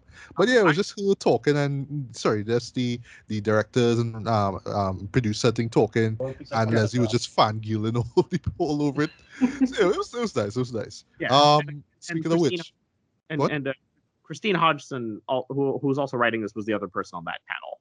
Like it was ah, her, yes, yes, yes. and then and I I had a question about that because like I haven't seen um Bad Boys for Life, but it's the same directing team. What Okay, is Yes, I- I- right, I picked right, okay. them, Yeah, yeah, yeah. With, yeah, I, I enjoyed Bad Boys for Life too. Um, right. and what what they brought to the to the table in terms of okay, we have to take a Michael Bay property but modernize it and make it our own. You know, so they they did a great job with that, man. Yeah, okay? I was curious. right. Um, My- then we sorry, what? No, I, I was just going to say the only thing, and because I was saving it for a specific time, the only problem I have with Batgirl and by extension Blue Beetle is for all the talk that um, my house loves to talk about diversity and putting stuff on the screen and all that gloriousness. Um, I felt that they should have bit the proverbial bullet, toss the coin, do whatever the analogy is, and put them on screen. So like I, I don't understand why the first Latin superhero um in, in, in you know like like full on outing is going to be on the streaming service Yes. and I don't understand why Batgirl we're talking about advancement you know advancement for women you have a character like Batgirl and you're just gonna put her and Blue Beetle on And- the streaming site and they said the same thing about the Black Canary movie they're working on now too. Yeah. Which again, this is not as much as I'm excited for all three of these projects individually. I'm like Warner, DC. I don't know who I have to talk to about this. This is not a great look. This is not like like you've taken your you have three projects that are all starring people of like like three properties that are all people of color, and you're putting them Mhm. all on your service. This is not Right. the optic. The optics of this are I, I need eye drops. This is not. no, it's not. It's not good at all.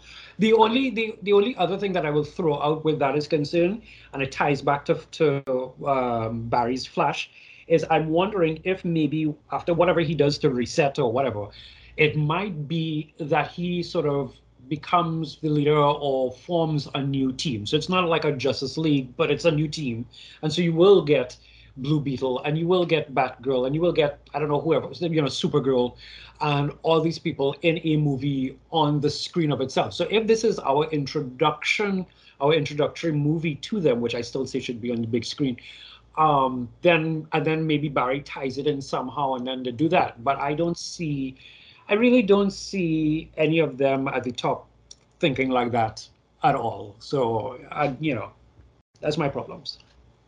Right. Uh, just a few more to go. Uh, McGill Harley Quinn, as in the character from one of my favorite shows from the you know from the uh, from the DC animated universe, if you will. Harley Quinn, uh, and you know one of my favorite characters as well. Too. Uh, King Shark was there. I told you I got to see Clayface because Clayface is like my top favorite. He's just hilarious Yeah. throughout. Um, but yeah, you know, what I mean, basically what we got was just a sneak peek again, sneak peek, right, of season three.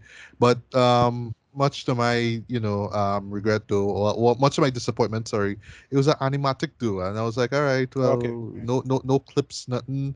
Uh, we, we get a colored animatic basically of seeing, you know, Harley and and um and and Poison Ivy, you know, being in the in, in really dope outfits, I must say, though, and you know, they're all it um hyping on the fact that yes, they're a couple now, you know what I mean, but they're not really seeing. That's just a little nitpick though. This they're not really seeing uh if there's gonna be anything that's gonna challenge their um their relationship except for for Kite Man and like especially where his arc stopped. I thought was excellent in my opinion. So I'd love to see how they where they're gonna continue his story basically, right? But yeah, I mean, I'm I'm just excited because it's Harley Quinn. I really enjoyed the second season. I've been enjoying the show, you know, thus far. Mhm. Um, but I just wish that we got a little bit more as to what to expect now, you know. Um, I don't know if you That guys final have shot, anything to say about Harley Quinn. Yeah, yeah, the, the final shot, you know, That, shot with that, um, that, Cap- that shot with the new outfits and stuff like that, I'm that- like, that's what I'm talking about. yes. Yeah, yeah, that one. Mm. that whole thing for me was cool. Like, I mean, Kaley Cuoco as as Holly was a surprise for me Yeah, because she, she, her, she makes it work yeah, off of her voice alone, It- though, you know. because it's it's like Melissa had um her, her other Big Bang co-star Melissa had done Right, which, the which voice was of in Holly. one of the worst Batman movies I have ever seen I, I in didn't my need life. the um the singing the singing part of it, and and That for me like horrible. Yeah. I, I felt like that for life. one, yeah, like like like for me that one was like she was trying too hard to channel Tara, um, Yeah. and so with when when Kaley came on board, Kaley like you don't get that I'm trying to be another Tara Strong kind of vibe. It was uh this was just this was just Harley. Um, so I look forward to season three. I'm looking. I, I really enjoyed it. I'm looking forward to see more of uh, King Shark, and I really hope this is weird. Um, but I really hope that they do bring like Stephanie somehow makes a comeback. Clayface as Stephanie, because Clayface as Stephanie when they were trying to get inside the university, Stephanie had some of the most hilarious lines, and you know Mm. she's trying to get involved with this guy and all this kind of stuff. And and Harley and, and and Ivy had to say, listen, it's a role. You're not. That's not real. We're trying to get to Riddler's, you know, hideout and stuff because he was inside the university. But uh, Clayface as Stephanie for me was hilarious, and I hope to kind of see her again. I, I hope to see more Batgirl though, because I felt like she could have been in the damn finale Yeah. and she wasn't. Yeah. Why? I don't understand. Anyway, um, so just just touching quickly on um Young Justice Phantoms, right?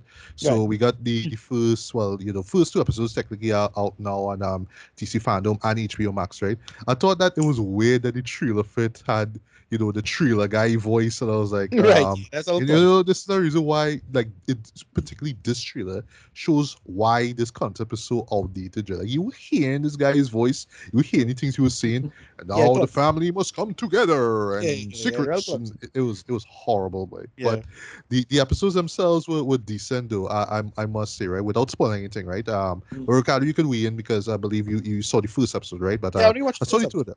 Yeah. Yeah. Um, all I'll say though is that um, I like where the the story begins, where basically you're seeing um Superboy and this Martian. They're finally gonna tie the knot, right? So you know, um, it's basically a, a, a meet the parents scenario in the, in the first episode, but then we're we're um, we're we're thrown right into this big you know political war, or I should say, um, it, it it's it's kind of re- it's it's you know it, it involves racism basically in on Mars, right?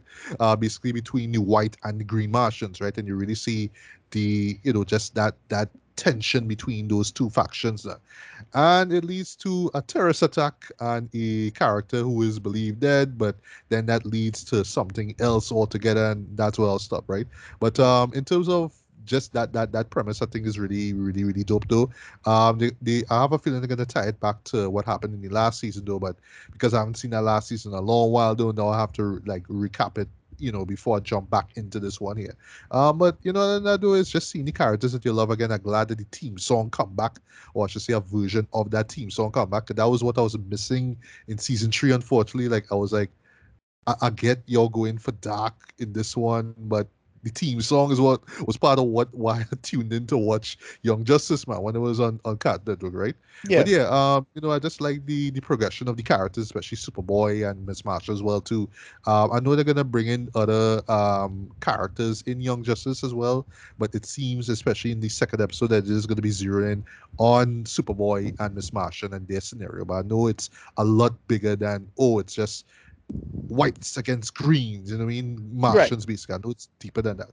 But yeah, um, I'm I'm satisfied with it so far. I'm satisfied thus far, man. Um, Ricardo, just off the first episode, um, any any thoughts on it? Yeah, I was, I was just enjoying the the, the well that, that kind of um you call it racism slash you know xenophobia stuff that was going on with outsiders and who doing what and why and I, was- I was just digging it for what it was. I didn't see the second episode to get proper context, but yeah, I was enjoying when they were on Mars, exploring Mars even more.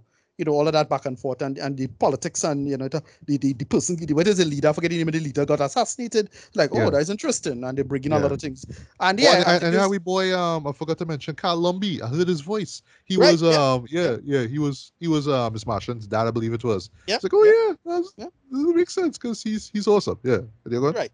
Yeah, so I, I was I was digging I was digging digging a lot of that for what it is. Um, I was I, so I had to see the second episode to get a better context of what was going on, but I was really enjoying it. Right, solid, right, right. solid start to the season. Really solid. Yeah, start. yeah. Um, right. So just a couple, a few more things actually, three more things actually. Uh, Shazam, Fury of the Gods, got some great behind the scenes stuff in it. Um, Go. Lucy yes. Liu, Helen Mirren, villains, see no more. Mhm. I, I was just like, okay, okay, okay, okay. Get, get, I, I'm glad to see Lucy Liu back, back, you know, on on big screen doing her thing, though. But I am just excited to see what they're gonna bring to the table. Um, the goddess I know- Calypso. Which one is is Lucy is, Calypso, Lucy right? is But Calypso, and um, and Helen and is- Hespera is is, is Hespera. Dame- yeah, Right, it's Helen, Helen yeah, right, and they're talking about oh, we, we're bringing in you know a lot of Greek mytholo- uh, mythological creatures in this, and a lot of big action Dude. scenes and all that kind of stuff. I'm like, all right, all right, all right, all right, and I, I'm loving everything, you know. But then I see Did any- 2023, I was like, oh god, like we really had to wait that long, boy. Yeah. But you know, because I'm like really excited that it is dropped back 2023.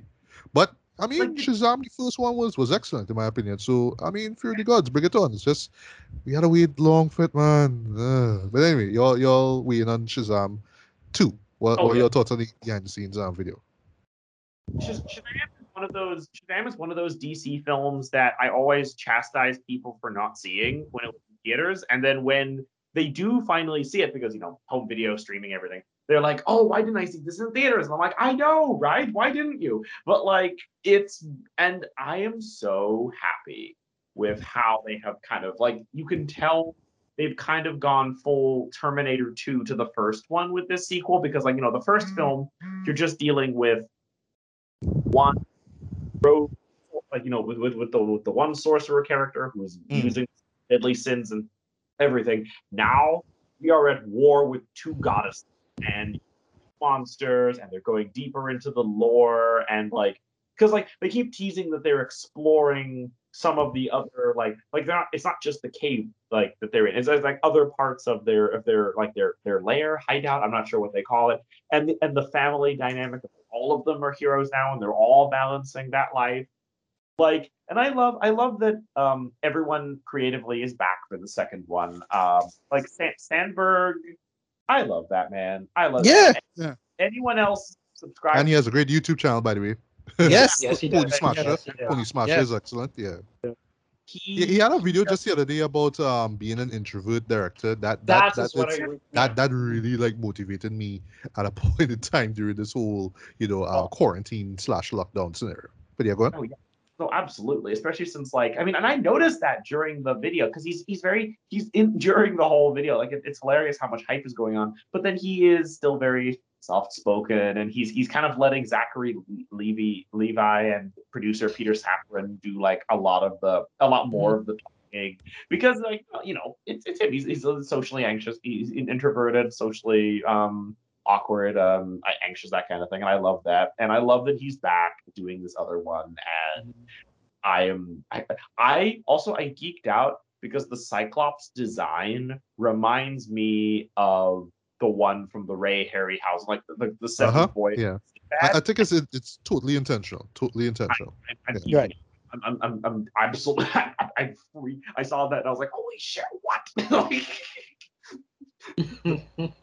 Like, the nerds have the keys to the kingdom and I'm living for it. No, absolutely. uh, Ricardo, as as a huge fan of the first film, um, any any thoughts on this behind the scenes? Yeah, nothing, nothing. Much. I mean, they didn't show any like actual clips on the show, so I wasn't too too hyped. And I wanted that trailer to be honest. Um, but yeah, uh, reasonably hyped for it, mostly because yeah, Lucy Liu, right? You can't go wrong, right? Um, so I hyped for it. Yeah, again, Yeah. I did it, nothing unless it had a trailer. Trailer, it had, I didn't really pay too much attention to it. I just waiting for actual trailer. Yeah. Uh, Tracy, anything? Uh, there, there's two things. One, I'm I'm loving the fact that okay, it's going to be bigger, and we get the the library of you know the sorcerer or whatever and all that other good stuff. But there's a part of me that is a little bit worried that okay, eh, because sequelitis, it's going to be bigger and badder and gloriouser, and that's not a real word, gloriouser. But I was a little, I'm like, okay, please make sure that the story is as equal to that. So I don't want to be bombarded by glorious sets and and gloriousness on the whole. Um, and then there is there is a there is a shot that I saw, um, not in fandom, funny enough, but that funny has me a little bit had me excited. So before fandom, like a good couple months before fandom, there was a shot that was released, a paparazzi shot of um, Hespera sitting down at some table, like eating junk food with Shazam. And her face, Yeah. Dame Helen Mirren's face, who I still say should have been Granny Goodness, um, Dame Helen Mirren's face. You know, I I was like uh, the look on her face and the look of Shazam. I was like, yeah, this could be fun. I just really hope that the story lines up to the bigness of the sets and and and everything else that they have there. All right, all right, and uh, a couple more things, couple. Uh, we got a great little um, Wonder Woman um, 80th anniversary um, tribute. Um, nice little interview between Patty Jenkins and Lynda Carter, uh, who apparently is having a song that's coming out next month. So Yeah, hopefully yeah, we'll hear it on Spotify, and it might be dope, and it might you know break records like say Adele right now. Also, you know, shout out to Adele. Adele's back, great. Um, but you know, it, it was just cool. You know, just you know, it's 80 years, though. You know what I mean? So Yeah. holy shit, right? And you know, just keep my fingers crossed. I hope that Lynda just holds out just 20 more years, man. So at least she'll be there for the 100th anniversary, right? So yeah, look at that, right? And saving the best for last, way. I'll kick things off, right? The Batman, the main trailer, right? All right, so visually, this is just amazing, though. It nails that rainy Blade Runner esque. I know, you know, like when it comes to like rainy neo noir stuff, we always think about Blade Runner, right? But it nails that aesthetic, though. It really does feel like it's Gotham, but you know, it's like a neo noir seven ish kind of vibe to it, though. Um, the way how it's all set up, you know what I mean? With, you know, it, it kind of reminds me, of, like, especially with with Riddler and how he just kind of just waits in that in that diner, and you know, the police comes to arrest him, right? It's very much like, see, you know, you, you could tell that, yeah, I just want to be, you know, uh, it's it's all part of my plan, basically, right? But um, just just touching briefly on the trailer, right? So yeah, visually this thing looks amazing, though. Uh, I, I thought it was pretty interesting that we used the same um Nirvana song that was used in the first film, sorry, the first trailer, um, but they use a piece of it here. Um, and you know, it's just seeing Robert Pattinson in the suit again, and you know, he just has these great lines about Faye, and you know, I mean, um, he uses a tool, but you know, I use it as a weapon. Just paraphrasing here. Um, seeing Zoe Kravitz as you know Catwoman, that, that was great as well too. Um, and you know, you, you get some nice moments with them as well too, right?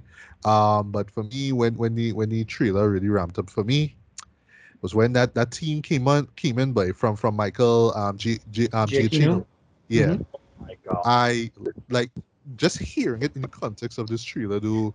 I love, love, love, love, love, love, love this this this this uh, music, right?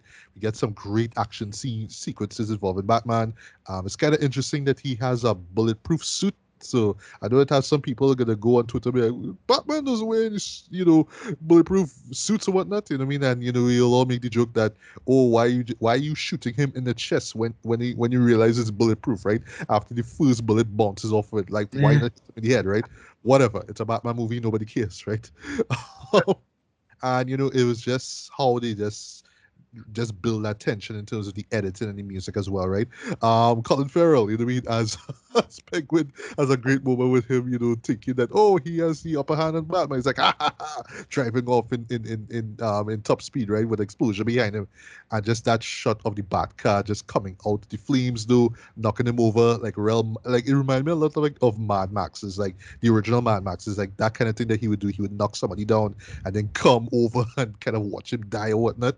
Yeah. You just get that nice shot of him walking, and the music just builds, and builds, and the, the, just the volume just increases. And like every single time I watch that, those, those final moments, though, chills in her. Can that music just amps up in such a way, boy? So yes, they knocked out the park with this one. It is number one trending on YouTube for a reason. At the time of this recording here, um, I I loved this trailer, and even better now, we finally get a release date for this damn thing, man. Uh, which is March the the fourth, I believe it is. Yeah, March the fourth of next year. Um, experience it in IMAX. Yes, I will bring it on. I am excited for this one.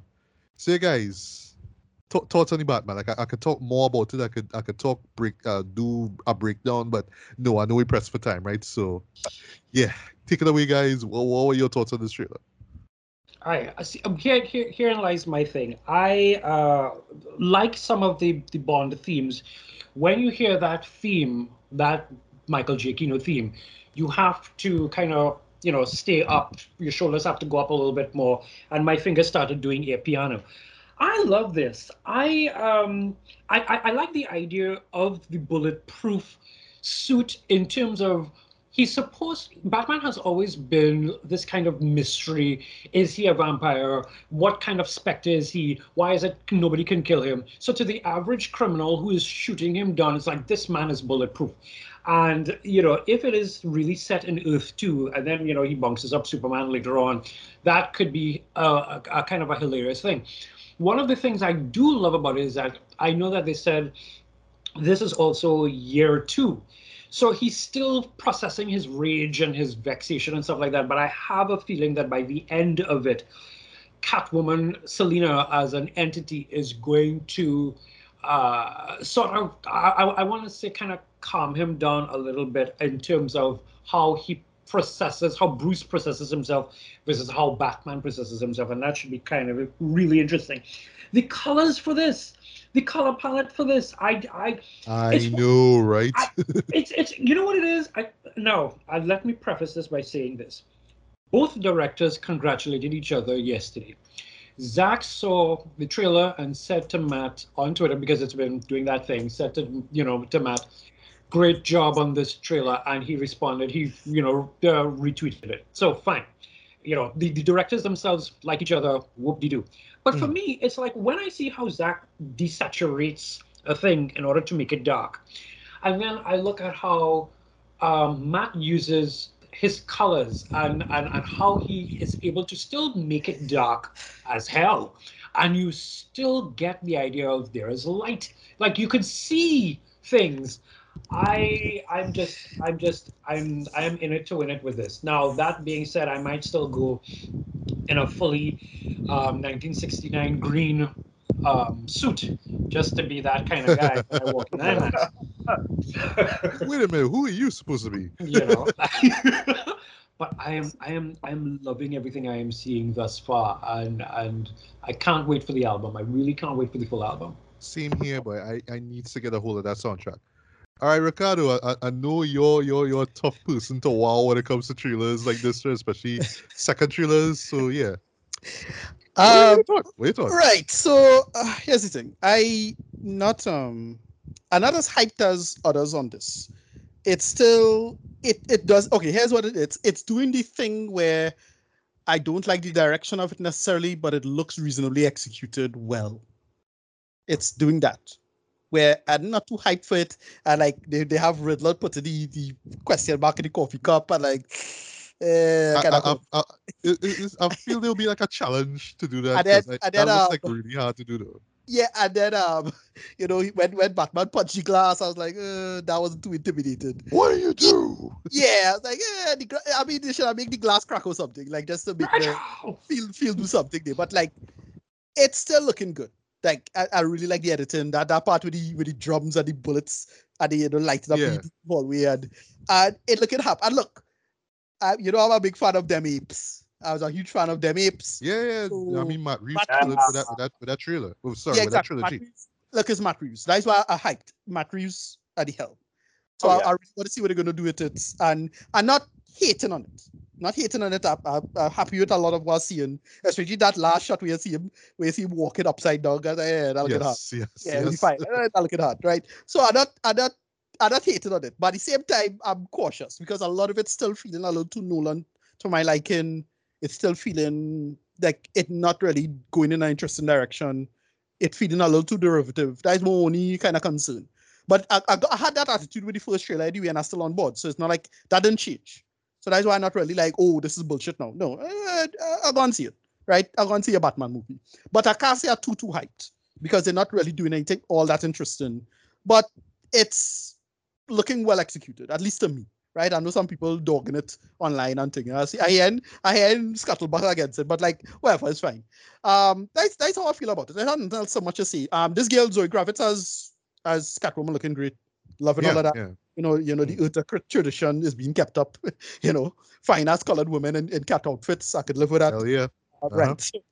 So we we we we did. Um, yeah, I can't be mad at any of this. It, I'm not mad at it, but I still not yeah, it, it's still cautious. It's still cautious. Yeah, I'm not fully on board, fully, fully on board, but a day, a day, right. a day. I'm not sure, but at well, right? You, you get me. So that's it. All right, and CC, just to wrap up, you know, DC fandom, this this pretty lengthy but very fun discussion. Um, thoughts yeah. on the, the, the second Batman trailer? like, I'm mad at myself because like you. Oh yeah, you could. You should have seen this live, CC. You should have. You should have been there. like I'm mad at myself. At, at, at what time was it? I think it was four forty-five or four fifty in the evening. Yeah, yeah. You, you mm-hmm. should have been there. no, like for me, no, I'm more mad at myself because like you and like anyone who's been listening to this channel for a while knows how much of a Batman skeptic I am and how I am very exhausted about this property. And yet I am so hyped for this. I'm mad. I'm so bad. Like I'm like, I, I don't I don't care about this character. And then Matt Reeves kind of like just, just swans in and is like, hey, trailer. And I'm like, "Mm, okay, fine. I'm ah, I'm invested. Like, and, and I know I'm not alone with that. Like, one of the things that was a little frustrating about fandom is that like I is that the, the the day after I went and socialized with like other film grad students. So I'm hanging out with like other people that are just as like jaded about uh, that are well that are that are because I'm not, but like jaded about the whole superhero craze and general concept, whatever.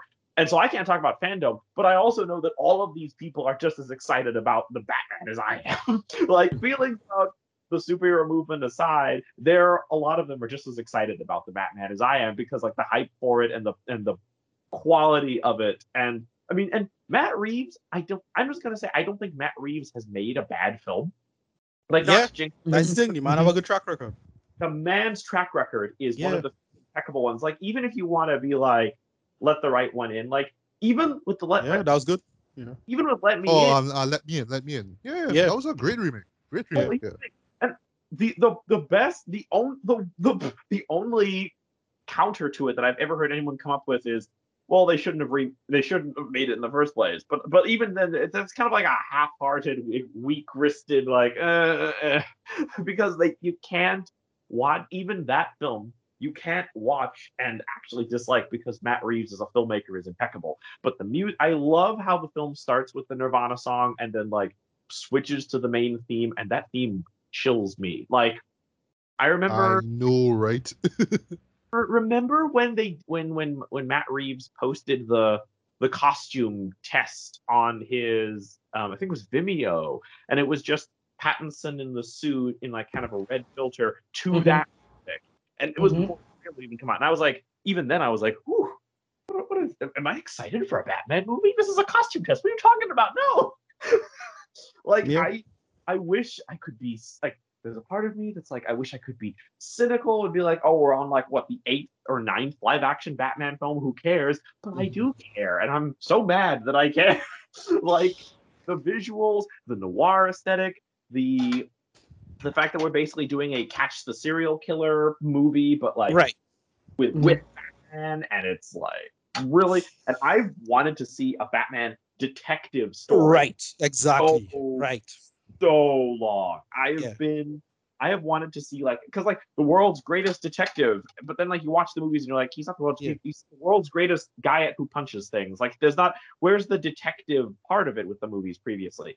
But even with this, like just like this this young angry Batman trying to solve this mystery with an opponent that's like one step ahead of him, and like oh I, I'm just I'm I'm so mad at how hyped I am for this. I did not think that I would be this excited for a Batman movie. If you had if you had told me that I would before last fandom that I would be this excited about a about a Batman movie, I would have told you you were lying to me. But now I am really absolutely hyped for it, and I can't wait. And it comes out this year, right? Or is it like next year? I can't. Mm, next year. Well, we wish it came out this year, but no, no, we have to wait until until March of next year.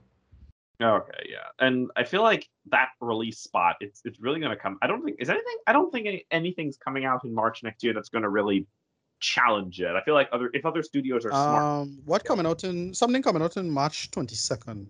Something big, but it's slipping my mind. Um, then is it's, that it's an- right? I don't know. it's just this, right? might be something Marvel or something. might be a Marvel. Pro- probably not, but you know, for all we know, yeah.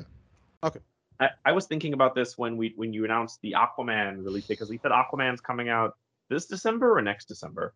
Uh, next next next December? December. Yeah, Yeah, it, it's December. yeah. I think that's No, a- just just like the first film, it's coming out. It's coming out around around Christmas time. Like no lie, Merry Christmas to me. Christmas time release of the first Right. film was part Right. of what made, made me enjoy it. You know.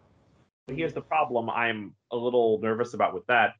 When the first Aquaman came out, it came out the first time in a long while that Disney did not have a Star Wars movie to take over December. And then they don't have one, and then Aquaman comes out from I'm sorry, Aquaman comes out from Warner Brothers. Um, uh, Paramount comes out with Bumblebee, and Sony comes out with Into the Spider Verse because they're like, "Hoo ah, now we can breathe." There, there isn't because Star Wars is even the ones that we don't like, like Rise of Skywalker, is always a juggernaut at the box office. Mhm. But it's not Star Wars, they'll be putting it up against Avatar 2. So we're gonna have Aquaman 2 versus Avatar 2 at the Christmas box office next semester. I mean next sorry, next that's a big one. And I- Yeah. I don't hmm, I am curious how that's going to shake down. Really. You know, I'm not that really. I, it's weird. Maybe when I see the trailer or something, but I'm really not overly hyped for uh for Avatar 2. I mean, I will go and see it, but uh, right now it's just passing close to my head. Uh, that that that's it. for me, I feel, and I hope, I, and, and with Batman, I really think that if the studios are smart, they will keep other studios will keep March as clear as possible because if the YouTube hype is anything to go off, this movie is going to steamroll anything, anything that's against it in March next year. Like, they- Yeah, they- definitely. especially since it's only going to theaters because like that's the other thing that was one of my favorite takeaways of fandom everything is theatrical exclusive instead of going to hbo max at the same time as well Right. Except for the hbo max originals and i'm very excited about that but um, th- if they're smart they'll keep march other studios will keep march clear or risk putting something up against this and failing. But no um, i'm excited for this movie. I'm angry that i'm excited for this movie but i'm going to be there as soon as i as when it comes out in march i will be there as, as soon as i can see it. Right right. Yeah so that, that, that this ends our our discussion of this year's fandom. So yeah another year another fandom. Um the you know one one um sorry not Warner oops uh, Marvel Studios probably like okay okay DC okay Warner we see you we see you okay do you think do you think you know we, we have we shit coming up just don't worry don't worry you know I mean? but yeah I mean you know um the kind folks at DC and Warner I mean and HBO Max extent yeah have have a have a lot of you know heat basically to bring out you know I mean for for 2022 and and onward man. So Mhm. yeah i mean can't wait to see what what we get you know next year with uh their um dc fandom. Yeah. all right. So let's just do uh three fairly quick uh movie reviews.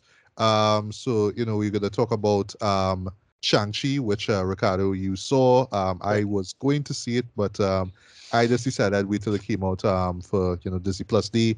Um, I will then talk about Halloween Kills, and then we will just end with a spoiler-free review. Or Ricardo and I, we will talk spoiler-free on No Time to Die. Right. So uh, let's not waste any more time. Uh, Ricardo, take it away. Shang Chi, man. Um, good.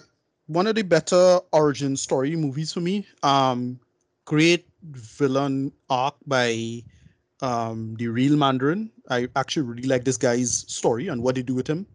All right, Um, and, and me, this is Tony Leung, right? Tony the, Long, yeah, the, Tony the, Leung's the character. icon, the man, the myth himself. You know. Yeah, yeah. I thought Yeah. I thought it was he had he had a great arc in this. Right. Oh, and, and just just to be clear, you could you could talk about what the you could provide a quick synopsis of what's Ah, about. sure, right. So yeah, we boy um Simu Liu playing Shang-Chi um is kind of like a kind of a loser living in San Francisco with his best friend played by I forget the character's name, but um we call him uh I want to say Anna Kana. No. Shit. Awkwafina. Awkwafina, Um, sorry. Nora. Nora. Yeah. Yeah, right.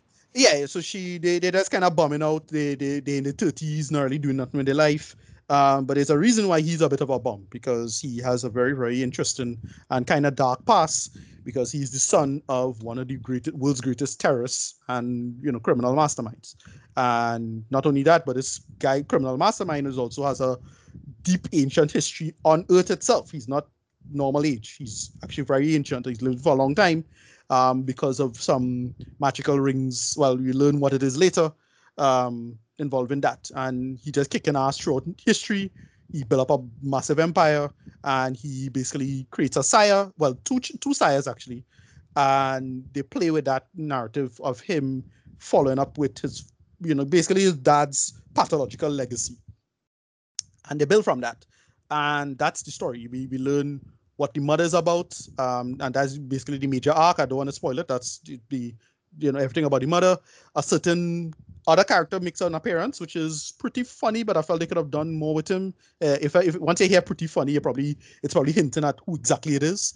Um, and then they, well, this is where the the film slight not it doesn't kill the movie for me personally, but it does fall into the typical Marvel trap.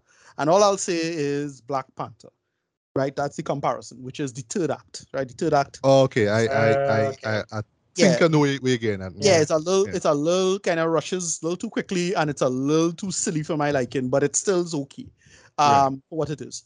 Um overall I I I, I, thought it was solid though. Um mostly because of um Simu Liu's and his his charisma. Um they he he really holds the screen together. He's a great character. Um, what to do with him, what his arc is, um, his his back and back and forth with Awkwafina is excellent. Um, she I really thought would have been annoying in this. Nope, she wasn't. She was actually pretty good. She has a little miniature arc herself. Um, another character. Well, I'm not sure if the spoilers. I don't know if it's a big spoiler, but yeah, basically it's his sister. Um, she has an arc. They do something kind of interesting with her. Um, coming on to the end. Um, well, you'll see. Well, it's a kind of post credit thing, and then they basically just kind of well, it just kind of resets the world. There's a whole lot of world resetting in terms of what they introduce in this. Um, given the Marvel Cinematic Universe, all the insane shit going on in the Marvel Cinematic Universe. I mean, every big show just blowing up and resetting the Marvel Cinematic Universe with some new piece of information, like WandaVision do something insane, and then Loki does something even more insane, and so on and so forth. And basically, this does its own thing on on the the continuity as we understand it, and what they do with that is quite quite clever. And yeah, I'll say the main thing is just it's a solid character piece, right? Mostly because of of Tony Tony Leung's character and his arc. And it's just genuinely charming and, and well done. And i i dug it. Um rating uh, 7 out of 10 um not not particularly engaging because of that third the third act kind of fell flat for me. You know not flat but you know it just they could have do more with it it's one of those right um but for the for the most part i, I really dug it for what it was um yeah uh, it, it- overall a solid outing um for the mcu uh, you know pretty good yeah i like the dude right yeah um Simu Liu's is a genuinely charismatic charismatic figure. Like I like this dude. Like I want to see more of him. Um, so yeah, that's pretty much it for me with that. Just a quick quick run through. All right, nice, nice, nice. Um, I do hope to see it um November 12th. I believe that's when um Disney Plus the is taking place. Um, and if if push come to shove, you could expect a, a review of it from from me, right? Um, but what you will get right now is a review of Halloween Kills, right? This is a sequel to the 2018 soft reboot slash sequel to the 1978 classic slasher film Halloween, right? Yeah. Um, and the funny thing is, right, well, with the 2018 one, I was planning to see it in theaters, but I'll never forget this. The the Saturday that I was supposed to go, we had an insane amount of rain, like insane, like the whole country, you know what I mean, and um, just just got affected. Um, you know, some places down deep south in Trinidad, you know, there was um, floods and all that kind of stuff, right? Right. Um, so you know, I actually forgot the actual time when it took place, but yeah, it happened in 2018, right? Um, so I ended up doing like an episode of Black Sheep Reviews, which is something I usually do for Halloween, right? Where I zero in on that one film in you know a popular horror franchise, which even the diehard fans will look at and be like, nah, that that that shit, just throw it away, right? And that would be uh Halloween uh Resurrection, right? Um, which is yeah, still one of the the most laughably hilarious uh, and just god awful though um Halloween films ever, right? Yeah. So yeah, you know what I mean. After stuff like Halloween Resurrection, it's like, all right, well, yeah, this franchise is dead, right? So you know, through the forces that be, we got the 2018 version, which pretty much retcon all the other sequels, right? So you know, this this sequel here, basically, as in the 2018 one, follows right after the 1978 one. So it's it's funny because the the part two, which I I actually like for what it is, though, yeah, that that doesn't exist anymore, or or does it, right? And why I say that is because it kind of comes back into this one here, Halloween Kills, right? But I just also want to mention um, something here quickly, right? Um, after just mentioned briefly the Rob Zombie films, right? The duology that he did, right? Which um, the first one, I I I I just say this right off the bat, I am no Halloween fan, right? I just go in just knowing the nature of the show and you know, the character of Michael Myers, and I just want to get you know just the thrills and you know the scares from it, right? That's it. I'm not like some diehard fan that's seen all the films because I haven't, right? But yeah, when it comes to the to the Rob Zombie stuff, though, I would say that the first one pretty much leaned into his like he just has a thing for like just schlocky grindhouse era style, you know, um, directing and violence, right? So, yet it is very gratuitous, very over the top, right? But I felt the second one was where he just went too far with it.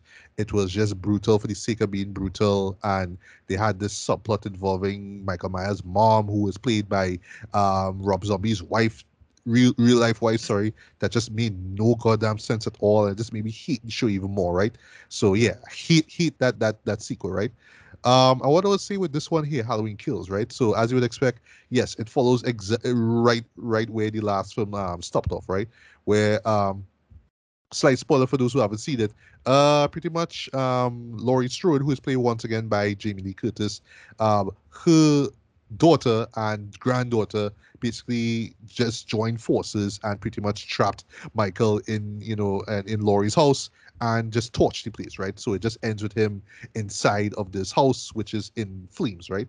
So as you would expect, though, as, as you saw in the trailers, the, the the the fire, you know, some firefighters show up, right, and they get wiped out one after the next, right? So yes, uh, Michael is back and he's doing his thing, right? Uh, well, while all this is going on now, um, Paul Laurie actually got stabbed um, in the first film, right, in the climax. So she's pretty much hospitalized for the rest of the film. Sorry for spoiling that. Um, so it just kind of rests on both, you know, her daughter and granddaughter, just pretty much trying to find um, Michael on their own, right? And then we're also introduced to other characters in um, Haddonfield, Illinois, right, who are aware of you know uh, of Michael's you know um, presence and influence, right? Because remember he was because how the, the film works, uh, it treats us like you know what happened in 1978 did happen, right? So you know Right. it's like oh well, um, now he's back. And you know now now we have to really go out of way to try and kill him, right? So just to jump into the review here one time. So what they do here, which was pretty odd, but I kind of understand what he was trying to do here, is really show that okay, Michael Myers is evil personified, and we should have gotten rid of him back then, right? Because what what they do actually quite quite well, I must say, is that they give us a flashback. But you're thinking, oh, it's a flashback to the first film, to the first film in particular, but actually no.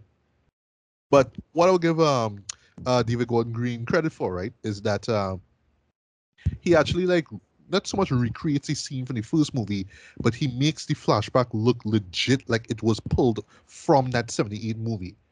Like in terms of cinematography, in terms of just the visuals, the the um the hair, you know, the, the costumes, everything legit legit looked like it was pulled from a late 70s horror film.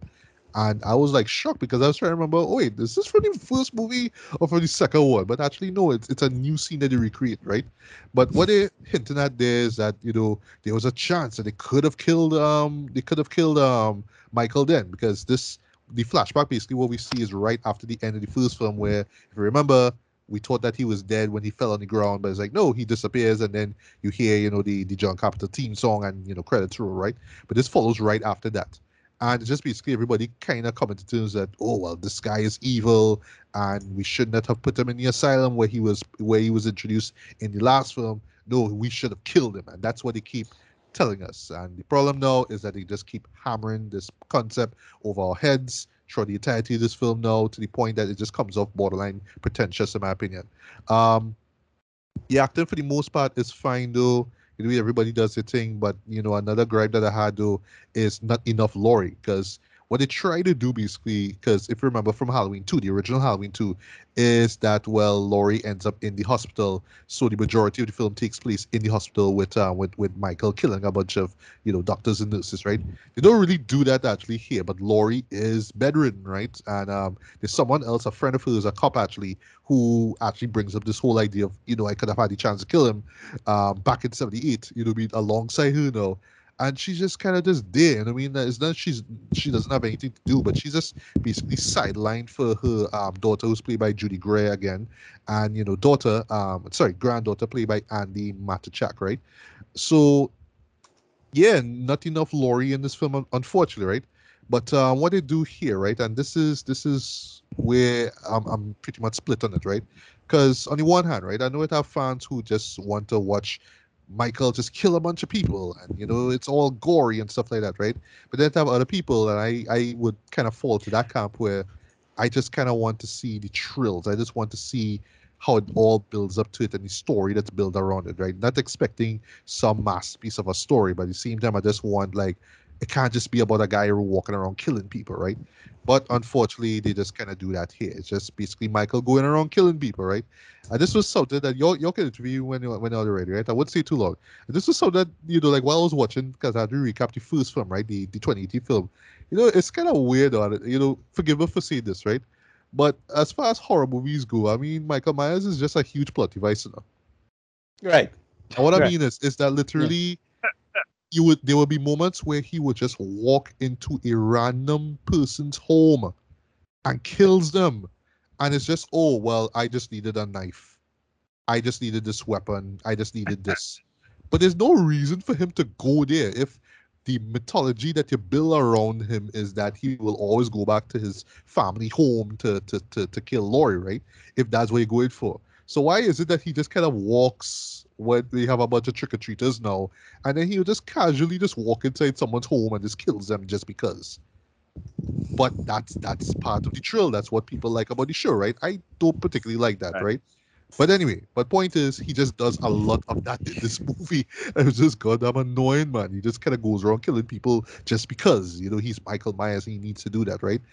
And I don't know, just just for me, you know, just just critiquing it now, I just feel like, okay, so not not a surprise, this is going to be a trilogy, right? So this here is the second part of it, right?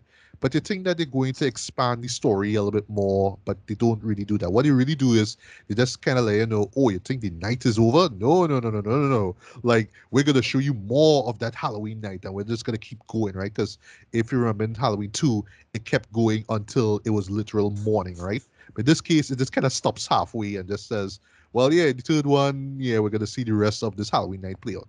But yeah, basically, it's just Michael just going around doing his thing, and people just coming to terms with he's a force of evil and we need to kill him and oh he's so bad and blah blah blah blah blah.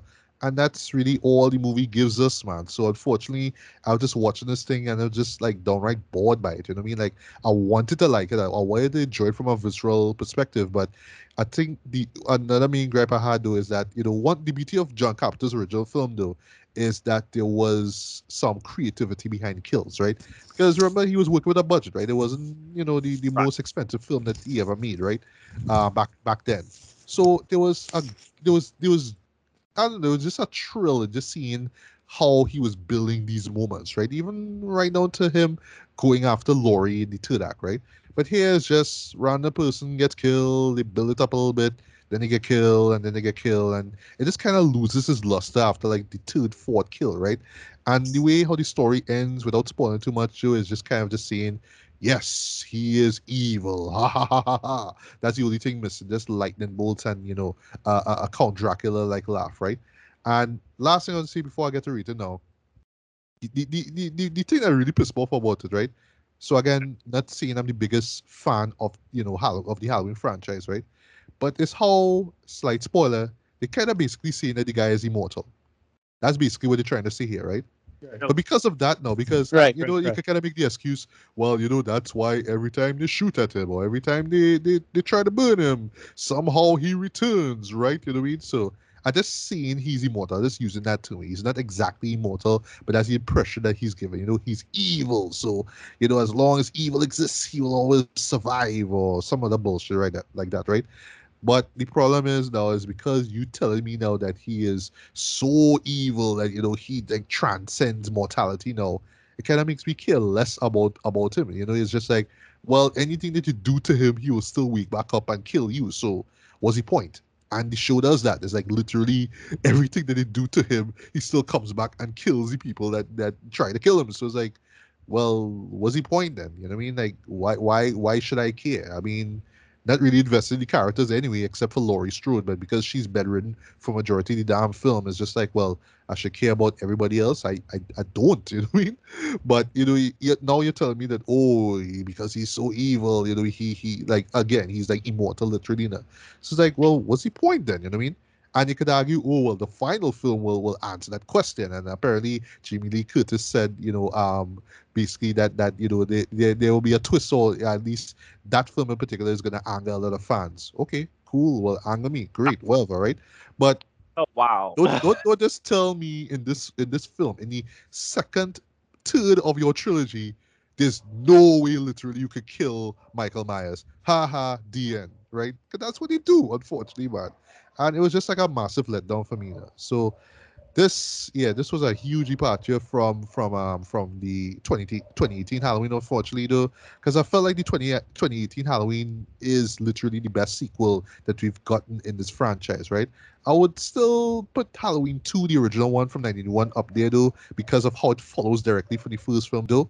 But I just felt like even that did a better job of continuing the story than this film did, unfortunately. This one was just like, well, we just have to kind of build things up though. But when that really gonna hit you, the, the, the, the um, you know, it just kind of felt like a filler episode. There's something just put in between before the real story kind of kicks in the last one. And it was just, I don't know, it's just a letdown for me, man. So rating wise, I'll give this a lighter, decent two and a half out of five, man. Um, see it if you want to. If you're a fan of the, the 2018 film, give it a look. Um, if you're expecting a lot more to the story, you'll be very, very disappointed. But you know, again, I know it have people who just love to see this guy walk around and kill people. But again, and this is the funny thing about the character as a whole, he walks around and kill people. He does not run. Yeah. He walks and kills people. And yet it's like, oh my god, what do we do? The dude walks, and yet Yeah, he somehow he he catches up time. people and kills them. Somebody I know, as you say that, somebody I know had posted up a thing. I can't try to remember who it was. Posted up a thing that says, you know, if they could, they would be a supervillain because while heroes all over the place rushing and dashing and stuff like that, villains take their time and casually walk to where they have to go, and then they'll get there and and kill you. So look, he walks. He walks. I'll say, I think I mean, I mean, to I be think- fair, he he will he will sneak up on you, right? To be fair, think- he will sneak up on you. But again, he walks, bro. He I walks. like I have, I have seen none of the Halloween sequels except Season of the Witch, which isn't a sequel, but like so I have no opinion on any of this. I do think Right. it's funny, Matthew, that you um your major complaint about the movie called Halloween Kills is that Michael Myers does too much killing in it. Like I that is know, right? I like I should be enjoying this, but there's nothing else. It just I'm just walking around killing people and I can't die because I'm evil. Ah, that's that that that's basically the movie. I'm, That's basically I'm movie. I am very curious when when you you said like Jamie Lee Curtis uh said that uh you said that Jamie Lee Curtis said that there's there's a twist in the last film that's going to piss off fans or something like that. Yes, yes, yes. Yeah. Um I am it is isn't the I mean again, I I know all this from hearing other people talk about Halloween, but does Halloween as a franchise have any plot twists left? I don't even know. And this is coming from somebody who hasn't even seen, you know, uh four or five or like I saw one, two, three, H2 and Resurrection and these new films and the Rob Zombie stuff, but I haven't seen um four or five. And the twists in this franchise are everything from Michael was conceived by a cult to Michael has a sister who also has who also wants to kill people to um Yeah, that was I what the don't Rob Zombie films lean heavily on, by the way. Yeah. Something that like um Jamie Lee Curtis's character is his secret sister or so like like I, do are there any plot twists left for this franchise? Like I feel like we're gonna like I feel like at the last film I don't know like they'll be in the final confrontation and then like she'll shoot him full of holes or something and then like a pair of demon wings will sprout out of his back and then it'll go dead and then dead and then dead, yeah, yeah, something like that. So not excited for the third film. I mean, I'll still see it when it comes out though, but I don't know. I guess if you're a really diehard fan, you should check this one out. But I imagine if you are a diehard fan, you know, you'll either you'll either enjoy it for what it is or be disappointed by hell uh, as hell, sorry, by this one. Anyway, uh speaking of disappointments, let's talk about No Time to Die. Lord. Ricardo. Ricardo, take it away. What was All No right. Time to Die about? And then you could jump into your thoughts and I'll I'll explain the disappointment. 'cause it's not exactly what you guys think, right? It's like, yo, no, but go ahead. Right. So sometime sometime in the mid nineties, I wanna say. So this guy with a Noh mask from Noh theater in Japanese theater for some reason was hunting down, you know, this person in a house and his daughter escaped. And he instead of shooting the daughter, he could have saved the daughter. And we find out that that person is, you know, Bond girlfriend from the last film. And that's the the impetus and then you find out well you find out later who this guy is later and basically bond is well remember he kind of busts out from the last movie you know no longer a double agent he has to go to jamaica to find some shenanigans and sort that out. But what happened is that he has to go to he he, he realized he's replaced by a new woman who is the new 007 in jamaica. And that's where the story starts up because you have to solve a bunch of problems. And then he finds out shenanigans in, inspector in Cuba, and then that's where the story start finding out what the hell going on. Um, because they, they, they more or less sort out Spectre in the first act of the movie, right? And that's the premise, just to start off with, if you're doing non-spoilers. Mhm. Yeah, yeah, yeah. Just, just a reminder, Uh, we're gonna keep things spoiler free here, right? Um, but yeah, Okay. Ricardo, honest spoiler free thoughts on No Time to Die. So, you know, listen, a movie is really a factor of you enjoying a movie is really, really factored into your mood. I just happen to be in probably the best mood I've ever been in a hot minute, right? You know, going to South Park, had to meet somebody, I guess some something, a bunch of shit went good in my life. That's all I'll say, right? Meet some old friends. It was a cool day. And then we went to see a movie. And I didn't hate this as much as I thought I would have. With that said, this was still kind of terrible. Like, uh, uh, it is one of those. It's a Uh. classic case of. It's a classic case of they try a thing, because it's not the worst script. It way better than Spectre. Like, Oh yeah, Way better. definitely way better. Yeah. Wait a minute. but That- that- it is that's a low bar though. right. Yeah, that that is a big factor. I went in with an incredibly low bar.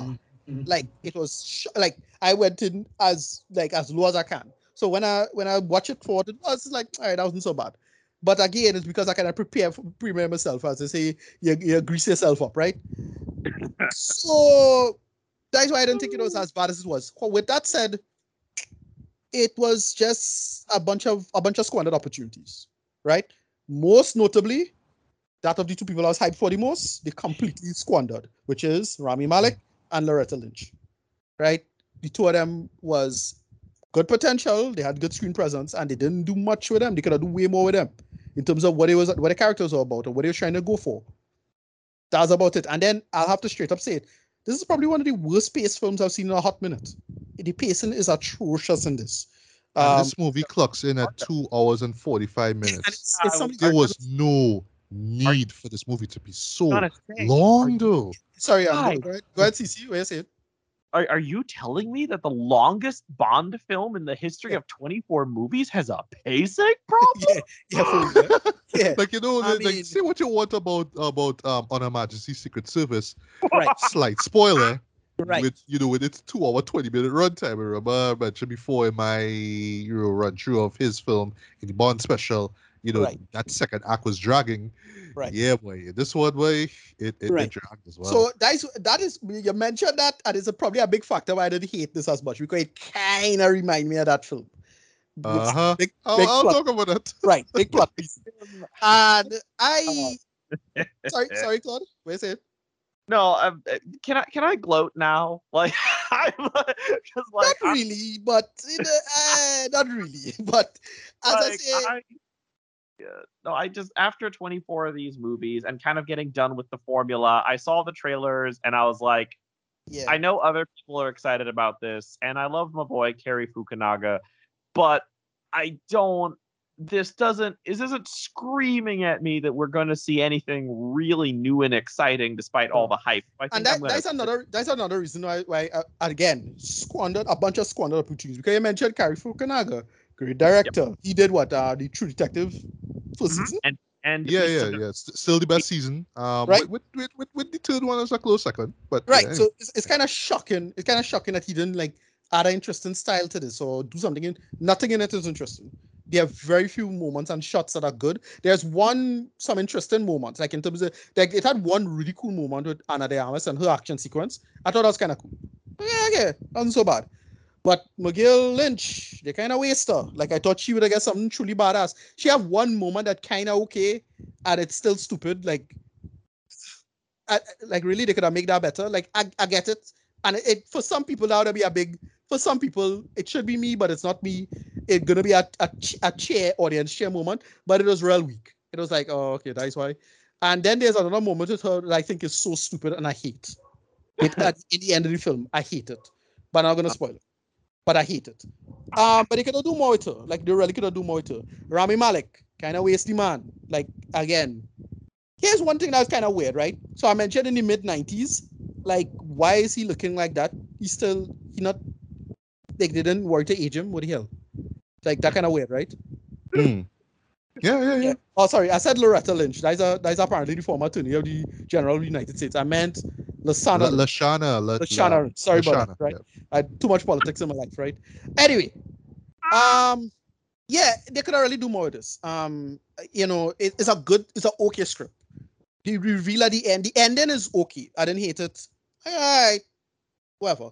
But boy, uh, this movie was lucky I was in a in a good mood because I would have been so bloody out if like like if I like I had a headache or toothache or something like that, or just like I didn't have a good day. Like I had a really good day. So I like I did hate it. And I watched Shang-Chi one time too. Like the like right before it. So like, yeah, that was that was kind of cool. I had fun with that. And then I walk into this, I was like, hey, you gotta bring down the mood a little bit. You didn't completely rain on the parade. But you bring down the mood a little bit. Whatever. Um yeah, spo- no spoilers. uh, Just talking about it. It it they could have done more with it. They could have really trimmed some fat. Um the script it's not the worst idea. It's a Bondi script, very Bond script, but and the plot was thing, but it, it- like they had too many characters looking like idiots in this. M in this felt like an idiot. I'm sorry. Like Emma's kind of dumb in this. I know, right? Matthew, am I wrong? No, no, you- you're right. You're absolutely wasn't right. Emma's kind of dumb in this. Like in the Yeah. last movie, it was okay. Like even though I didn't like the last movie. Um. Also, speaking of copying films, like you know, the last film we kind of copied to compare it to another film. So like, um, Spectre felt like The Dark Knight, and then no, sorry, Oh, well, no, it was Sorry. Skyfall. Spe- uh, Skyfall. fe- sorry, Skyfall felt like The Dark Knight, and Spectre felt like um felt like like like Winter Soldier. Mhm. And um, I don't know. I I felt like this felt a little like like Mission Impossible Eight, a little bit. Uh, sorry, Mission Impossible Seven, like the last Mission Impossible movie. It felt like like a little. Oh, okay, okay. I, I, I know it. I know where you're coming from. Yeah, you, yeah. agree with me? I don't know. Sorry, Mission Impossible Six. I, I'm confusing Mission Impossible. Right, right. But it felt Um, like last Mission when it, when it has to do with a certain certain person who, who, in my opinion, shouldn't even be in the damn film. I'll get to him in a bit. Right. Yeah. Right. It felt a little too much like that, whatever, but not not as much. But overall, I really felt like it, had- it- it- as I say, just squandered potential. You know, Cary Fukunaga squandered his potential. Lashana squandered his her potential, and Rami Malek is completely squandered potential. And the script, as I say, the script is not the worst idea, but it's it's still something that, given the nature of it and what it did before, you would think these characters would have been a little more conscientious, given what is happening like what that means, you would think that these characters be like, yeah, hey, you shouldn't really do this and stop fucking around with that. Nope, these idiots just like still bungling about and you know, whoa, I can't believe it. It get, it went out of control. I was like, you serious? Yeah, I can't believe somebody stole this. Right. Oh, I mean, no. it's, a little, it's a little ridiculous. It was a little ridiculous. Um, and the little moment they have with him, they waste Christoph Waltz as well. But whatever, they waste him last time, so I didn't care at that point. Um, rating, not as bad as Sky. No, sorry, not as bad as Spectre. Not as bad as Spectre, but still some bullshit. Sorry, like it's still kind of bad for me. Um, I want to say a five. five now. Give, give Five it a five. Give it a Five five. Yeah. Yeah, I don't. Go, I'll go into that five. Closer to closer to a four than a six, but still a five. Uh, Right, right, right. All right. So so for me, no, no, I sound like Tracy, right? so for me, I was going back and forth with this movie, right? Because on the one Right. hand, it had people who like, well, you know, it's a final film, and you know, they just did so much to end his arc and all that kind of stuff. And I'll use that to, to, to kick in in you know the good um thing about it, right? The good, just to kick off the good, right? I do appreciate, right? Because this is stuff that I just appreciate. I appreciate the effort put into actually making, you know, Daniel Craig's five Bond films feel like this running arc and this film is the last one, right? Instead of just random adventures with James Bond, as you know the other films have been, right? Uh, even Timothy Dalton stuff to extent, right? You know, um, in terms of, you know, um, in terms of like the, the shift in tone from you know Living Daylights to um to License Kill, right? So I, I appreciate that, right? Also appreciate the effort that okay, they want to make Bond a little bit more mature now, so he's not the womanizer anymore. He's found his love. Um, Right. Still kind of odd that it's with you know Le- um, Léa um, Seydoux. That that disrespected the actress or whatnot, but I mean, who of all people? All right, okay, so so one little fight with with you and the Bautista in a train, you all of a sudden you're in love, right? And that's, that's the thing I just couldn't, couldn't get over there. Like just that one moment, all of a sudden, all in love. Like what I mean, like the moment when they got um, captured by by Blofeld, right? She's like, James, I love you. Like all of a sudden, like Yeah, all of us. sudden, okay. I do like how they how they hinted back to her because there's a moment on the train before that fight where she mentions the use of a gun, right? And I like how it comes back in this one. Right. So I, I was like, okay, okay, I, I like that, I like that, I like that, right? Um, uh, again, Daniel Craig doing his thing, you know, he's he's great as Bond, right? As this version of Bond, I will see, right? That compared to the others, right? Um, cinematography wise, I thought that this was a sleek looking film. Um, you know, the music, Hans Zimmer did it as well too. Although there were times where I was hearing a lot of Dark Knight and Dark Knight, ret- um, sorry, Dark Knight, um, Right. Rises. Rises. Sorry, I almost say returns. Rises music. I was like, okay, I, I, I hearing a bit of it. I, I know Hans. I know you can't help it. I know. Is your fi- is the final film? But oh gosh, di- dial it back to the Dark Knight to uh, Dark, Dark Knight stuff. That please, tax right. Um, which is a shame though because I, I was loving Thomas Newman's work in you know even in Inspector. Even though um, that was like the one the one good thing, one of the few good things about that movie. Thomas Newman's new um Thomas Newman's music, right? Um, but I do agree with you, directing wise, though. Um, Cary Fuku, Fuku, uh, Fukunaga didn't really bring any signature style to the table. Like everything just kind of felt like it looks exactly the way how a Bond film should look. You know what I mean? Just these great wide shots and all that kind of stuff. Like you know, it's stuff that you expect from these series, though, but nothing that really stood out. That was like, oh, this is really cool. With the exception of a few scenes, like I thought, like the the um this one scene involving like these terrorists or whatever, these these bad guys trying to break into this building. I thought that was excellent opinion. It looked really, really great on big screen, right? So there's that, right? Action sequences, decent for the most part. I mean, every bit what they expect, right? You know, yeah, Yeah, you get the goods, you get the goods. But that's as far as praise with this movie goes by. So where the show really falls though is three things, right? One, script, two, character, and three. And after after build this up, right? As much as I appreciate the effort that they want to put to make Bond, you know, um, not not more of a of a sleaze, and you know, more Right. you know, like he, he's with one woman this time and all that kind of stuff, and he's so progressive, man, and all that kind of stuff in 2021, right? So progressive, right? As much as I appreciate all of that, and as much as I appreciate the fact that they waited the last film to do this, yeah, for real. 24 Bond films in Dread. Haven't we learned already? Your bo- a Bond film is only as good as your villain. As rap, And Rami Malek's villain, though, yeah, was so weak, too. And here's the thing, Yeah. eh? because what they're trying to do, they're trying to make him the uber super villain. Um, like you know, like the Doctor No and all that kind of stuff. And and I, I, like how you know those, those motherfuckers is like, oh, you think he's gonna be Doctor No because in the opening title sequences, right before you hear um before Billy Eilish's team plays, you see a bit of the graphics from Doctor No. So like, okay, Right. got, it's, it's actually Doctor No. It's like, well, no, not really. It's not really Doctor No. So that was just to, to, to, as a Right. as a as a as a diversion. I was like, but what, what was the point of doing that? Was that to to honor like, oh well, you know, the first film started with these graphics, so we're gonna end it like that. But it was it, it can't just be as simple as that, right? But whatever, Right. right? But yeah, Rami Malek, poor Rami Malek, right? Loved him Yeah. in you know Mr. Robot himself, uh, yeah. Bohemian Rhapsody to extent. But what was this shit? You know, mean? that that scene that. All right, so no disrespect to the actor, like he gave it his all, Dre, but the character was just so cookie cutter. The best way I can describe it without spoiling too much is he had a plan. The plan itself made no sense. It had to do with Spectre. And then when Spectre was literally out of the picture, you're thinking, okay, he's gonna be like the new Spectre, or something like something like that. as he run into Bond, like he just kind of runs into him, and now it turns to, oh, now I have to get you because yeah, we're we're, we're the same, and you know what I mean? Yeah, we take the same way, and you know we kill for for the same reasons, and you're just killing for for the government and blah blah blah. It's like it, it stopped being about the plan. It's it started about you trying to want a Bond or trying to kill Bond. Like I, I didn't understand that, right? I want to bring this up too. Just just moving quickly before I get to read it, right? I love Skyfall, right? But what made Skyfall work for me, right, uh, was how the villain in that film, played by Javier Bardem, it related to Bond's journey. And this one, Right. it didn't feel like that at all. In this one, you think it's about Spectre, but then when you realize, no, it's not about Spectre, it's about this guy. But then when the guy literally does something to Spectre, though, it's like, well, he, yeah, again, it just it's just like two forces kind of run into each other, but there's no rhyme or reason to it, right? But you're supposed to buy into, oh, well, this guy, this this Rami Malek character is going to be the guy that's going to test Bond, right? But not really. It's just he just kind of runs into him, but he really has nothing to do with with Bond's journey at all, in my opinion, right? Yeah. Thematically, right?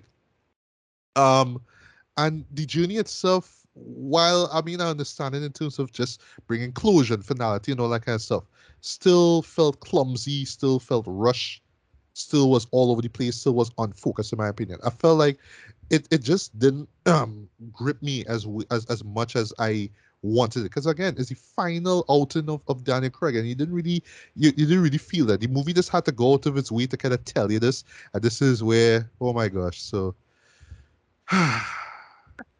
honor majesty secret service right? So Correct. oh gosh people going into the show familiar with the film so y'all just had to stop and just use a song from it just to kind of let people know okay this is the direction that we go in. We literally have our character saying we have all the time in the world I'm like oh gosh like y'all, y'all really doing this right and there's Yeah. even to a point guys there's even to a point where they actually reuse the team song from the movie it's Yeah. just a conversation scene i'm like what's the point like why are you doing this this makes no sense you know what i mean Oh, wait, wait, hold it. What? What? Like they play? they We did have- that they did that in a Yeah. conversation scene and they make it also important eh? it's like no no no no no no Not, not to overthink it, but does that mean that in the world of the Daniel Craig Bond film, the other Bond films exist? I I I don't even know because there was there was a sense of continuity with the older bonds, but I felt like with um with the Craig stuff, it was just this literal restart now. So like everything else didn't matter, right? So I I, I don't know, right? So just a few more things before I get to read it, right? Um, I do agree with you, Ricardo. They wasted um Lashana Lynch because she technically was supposed to be the replacement of Bondo, but Right. she was just more delegated to the side as well, not really doing much there was moments where she was just trying to fuck up Bond because he's old and he has a bum knee and all that kind of stuff. I like, Yeah. all right, and yeah, I mean, okay, all right, but not. I didn't really get a sense of okay, this is why she's in this, and this is Yeah. why she should get um be past that torch. There, it's just like yeah, she's just a random agent and she's a woman and she's dark skinned, so yeah, let's let's just pick her. But nothing Yeah. really screamed to me like okay, this is why she's a great replacement, right? The sad part, the sad part is when you, when you see her in some roles and her poses, she looking like a badass, you know. It's like I know, yeah, I know, So yeah, I, yeah. I, I, I like yeah, yeah. This I could totally buy her replacing Bond becoming the new 007, whatever. yeah. And they do nothing with that. Nothing, nothing, man. Um, Ana de Armas. I mean, I love her, right? Uh, you, you know, forgot she was in this film. Yeah. She, okay. Am I the only one who felt we could have got more out of her, Dread? Like, I get, Well, I right, get the I- context of why she was there for Actually, the like scene, but yeah, it's like it was just mind that. there for the scene. She was just there now one scene, and that's it. That's that's the last we see of her. Right. She doesn't come back. Yeah, I didn't mind that personally because, like, yeah, she does there for that one specific mission. She did there for that, and it's this professional thing. And well, they, they, the whole point was to show, look, she's like the sexiest thing on the planet, and Bond do have to get with her. Now. Like, I get that was a part of it, but right. You know, the, the progressiveness of the show, right? Yeah. right, right, but it still worked, and it was fine. Like, I didn't have a problem with any of that. Right. Um, so that's I Um, didn't really need her going forward or bringing her back into the story. Like, I, it makes sense too. Like logically, right, right. right. you know, it makes some sense. So, uh, that stuff I didn't bother me. Right. So three more things, right? So uh Christoph Waltz again. Why is he in this movie, right? Why is he in this movie? Because they, they, they have him there and they're thinking, oh, so they're finally gonna take down Spectre. And then Spectre is pretty pretty much taken down, but it's in the most uneventful, biggest lame. slap to the face type of way. And it's like, wait, this is it? This is how Spectre ends? Yeah. What? Is this the final Bond Yeah, here's the thing, eh? I, I kind of didn't give a shit about Spectre in the first place, so that's why I didn't. I, I really couldn't care one way or the other. Like I really didn't care. Like I was like, oh Yeah, but it, it, it just felt like it was just there to, to like padding, just to you know, like we just needed this this this thing to to to It add to the story. it, it didn't was really it was the pro- it was a progress. It's what you call a jobbing, right? You you you you you kill off some badasses to make the other badass look more of a badass. That's the only reason they do that. Like, well, look and yet the other badass this guy is. badass didn't even do anything. I, exactly. That's what I don't what I about understand. that shit. It's just as at, at the moment as as you see Bond, it's like, all right, I I going for you now, right? I mean, like he still have a plan, but the plan don't really matter because it's all about getting back at Bond, basically for just getting in the way, I guess, right? Um, and you know, I, like I do appreciate like what they do with with Madeleine, like where her story goes as well. Right. Um, the the end, I I get what they were going for with the end though, but it just still didn't rope me in though because I didn't feel like we got an emotional journey, man, because it was just a bunch of just padding in between and not so much about, well, okay, well, this is why we should care that this is Bond's, you know, uh, well, essentially Craig's last outing. And, you know, that that's what felt like Skyfall worked very well now, because you got the action, but you still got the emotional sense of, oh, there's something bigger and more emotional going on, right? So, yeah, you could complain that there's not much action in Skyfall, but I felt like tonally it works in terms of Right. oh, this is this is why we're leading up to it, right? Yeah. Um, and then well, last thing last though, just just the overall gripe I have with this, right? Just just in closing in terms of the series itself, right? So yes, I will give it that much. I mean, Daniel Craig did his best. He did he, he did his all, right? He is hands down one of the best Bonds ever, right? Um, but I've just felt though, just with the final one, boy, they really could have just um, they, they really could have reworked the script though, um, because like I, I mean, I, I understand they're really going out of the way to make him more mature here. I get that, I understand, but unfortunately though, and we talked about this before, they still have to do the Bond isms, right? So every time that they have to try to bring in elements from the old films, you know, I and bring back some of the old stuff that the old fans like, that's when things get problematic, right? So Quantum of Solace kind of get away with it because you know it didn't really do anything much at all. But to see like Skyfall was a nice little way to to to bridge that gap basically without giving it too much of oh we need to do the the, the you know do the greatest hits again. now. But then Spectre man just had to do the greatest hits again. You know, we, we had to get the From Russia with Love stuff. We had to get the the Spectre stuff, the Blofeld stuff, and it just felt kind of out of place. This jumble man, this one they, they they they try to do it again though, but they try to balance it out with oh well, the, you know, this is Bond's final hurrah, whatever it is. But again, it just it just didn't work. It was just clashing of tones. It just didn't work. I really felt it with that villain, man. That that villain just did not Yeah. work at all. So didn't hate this film as well too. I do appreciate the effort, like I said before, but um, and I will admit though, like as far as final Bond films, this is the best one, but that's not really saying any much. Saying anything. not really saying anything, to be honest though. Um, and I talk about like films over more than two films, right? So that's excluding um, Timothy Dalton's work, right, and George Right. Lazenby, right? But yeah, man, with this one, boy, this could have been so much better, man. So didn't love it, didn't hate it, wanted to, to, to really enjoy it as, as much as a lot, of, a lot of people do. But um, for me, boy, I'll give this a three. Just just, just a three out of five. It's eyed for what it is. If you want to see it on big screen, go see it on big screen. If you want to wait till it comes on home media, you know, what Yeah. wait till it comes on, right? I- Um, I, I guess I'll buy it on Blu-ray because like I have just 24 films, but you know, just this one more and I'll have all 25, right? But um, yeah, I, I probably might take a really, really long while to actually own, to actually acquire that film though. And just in closing, um, as in terms of who the next one will be, well, I, I guess we'll see way, but um, the, the, the, franchise just really needs to figure out, okay, are we going to do a, a brand fresh new take on Bond? Are we going to modernize him for the next for the next generation as they try to do, I should say, too little, too late with this film here? But at the same time, no, we just have to do them Bondisms. We have to give you the the megalomaniac with dreams of world domination, all that kind of stuff, though. And yet, in this particular film, though, it just doesn't fit. That's the problem. So again, too little, too late, man. And that's that's just the problem, man. But um, I feel I, I feel that the franchise will, you know, catch itself as we say Trinidad, though. But boy, the the the, the Broccoli's really need really need to sit down and figure out where I- this where this where this character needs to go, man, and, and it shows with this film. It really shows.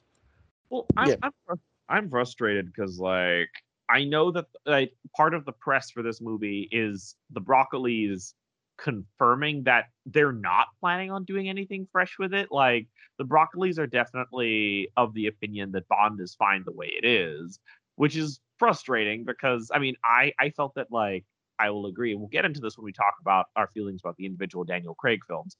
And this film doesn't sound any different. And I'll I'll wait until um my local public library gets it, and then I will give it a watch.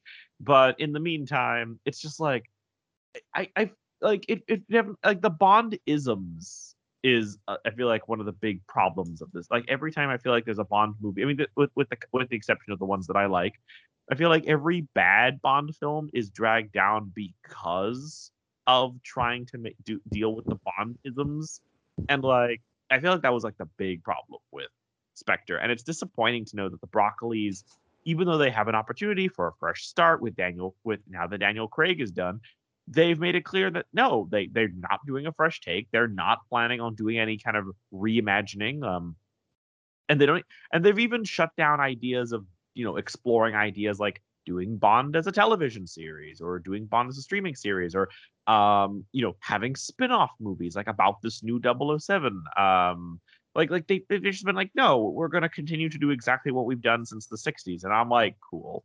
Like like um although i, I had a question because you were talking about how this is one of the better um final bond films. Isn't this the only bond movie where they knew ahead of time this was going to be his last one? Like for sure Um, yes, actually, if I'm not mistaken, yeah, yeah. and I know for Brosnan and Dalton, it, their departures were unexpected.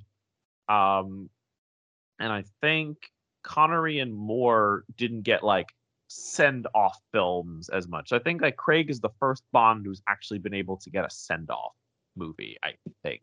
Yeah, it, it, it yeah, yeah, actually right though. I think that's why a lot of people will appreciate it more, man. But as far as a send off, uh just, I just felt it, we, we it, it should have been decent of instead of well, yeah, because you know Craig's just fed up of just doing all of his his um his his stunts and you know all the press and all that kind of stuff. So yeah, he's done. So yeah, we get what you get, right? That that's kind of how it feels like. Like, He's just done, so we're done too. You know, it, it kind of came off like I- that.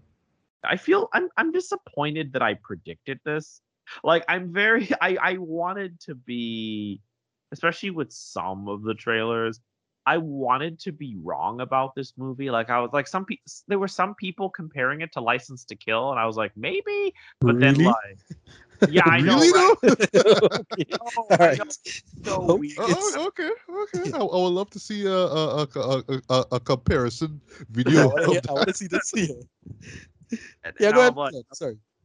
Now and now I'm like I it does and now I'm like no it doesn't doesn't sound like it at all really. And it's like disappointing because like I mean I don't I'm not rooting for it to not do badly as much as I might joke. I'm just like like I was hoping like I I would have absolutely loved to like show up at like or to watch the movie and be like oh this is actually really good. They actually delve deeper into the like in, they, they delved deeper and broke the mold and like really dip like really like dived in and like did something new and exciting. So the fact that it's just more of the same is disappointing, to say the least. I think for me.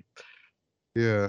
Well, we might as well use this as a segue to jump into the second part. Well, not the second half anymore, but just the second part of you know the the best and worst of the Bond special, right? So in this case, it's gonna be well about Daniel Craig, right? So um, we have five films to to you know to just run through.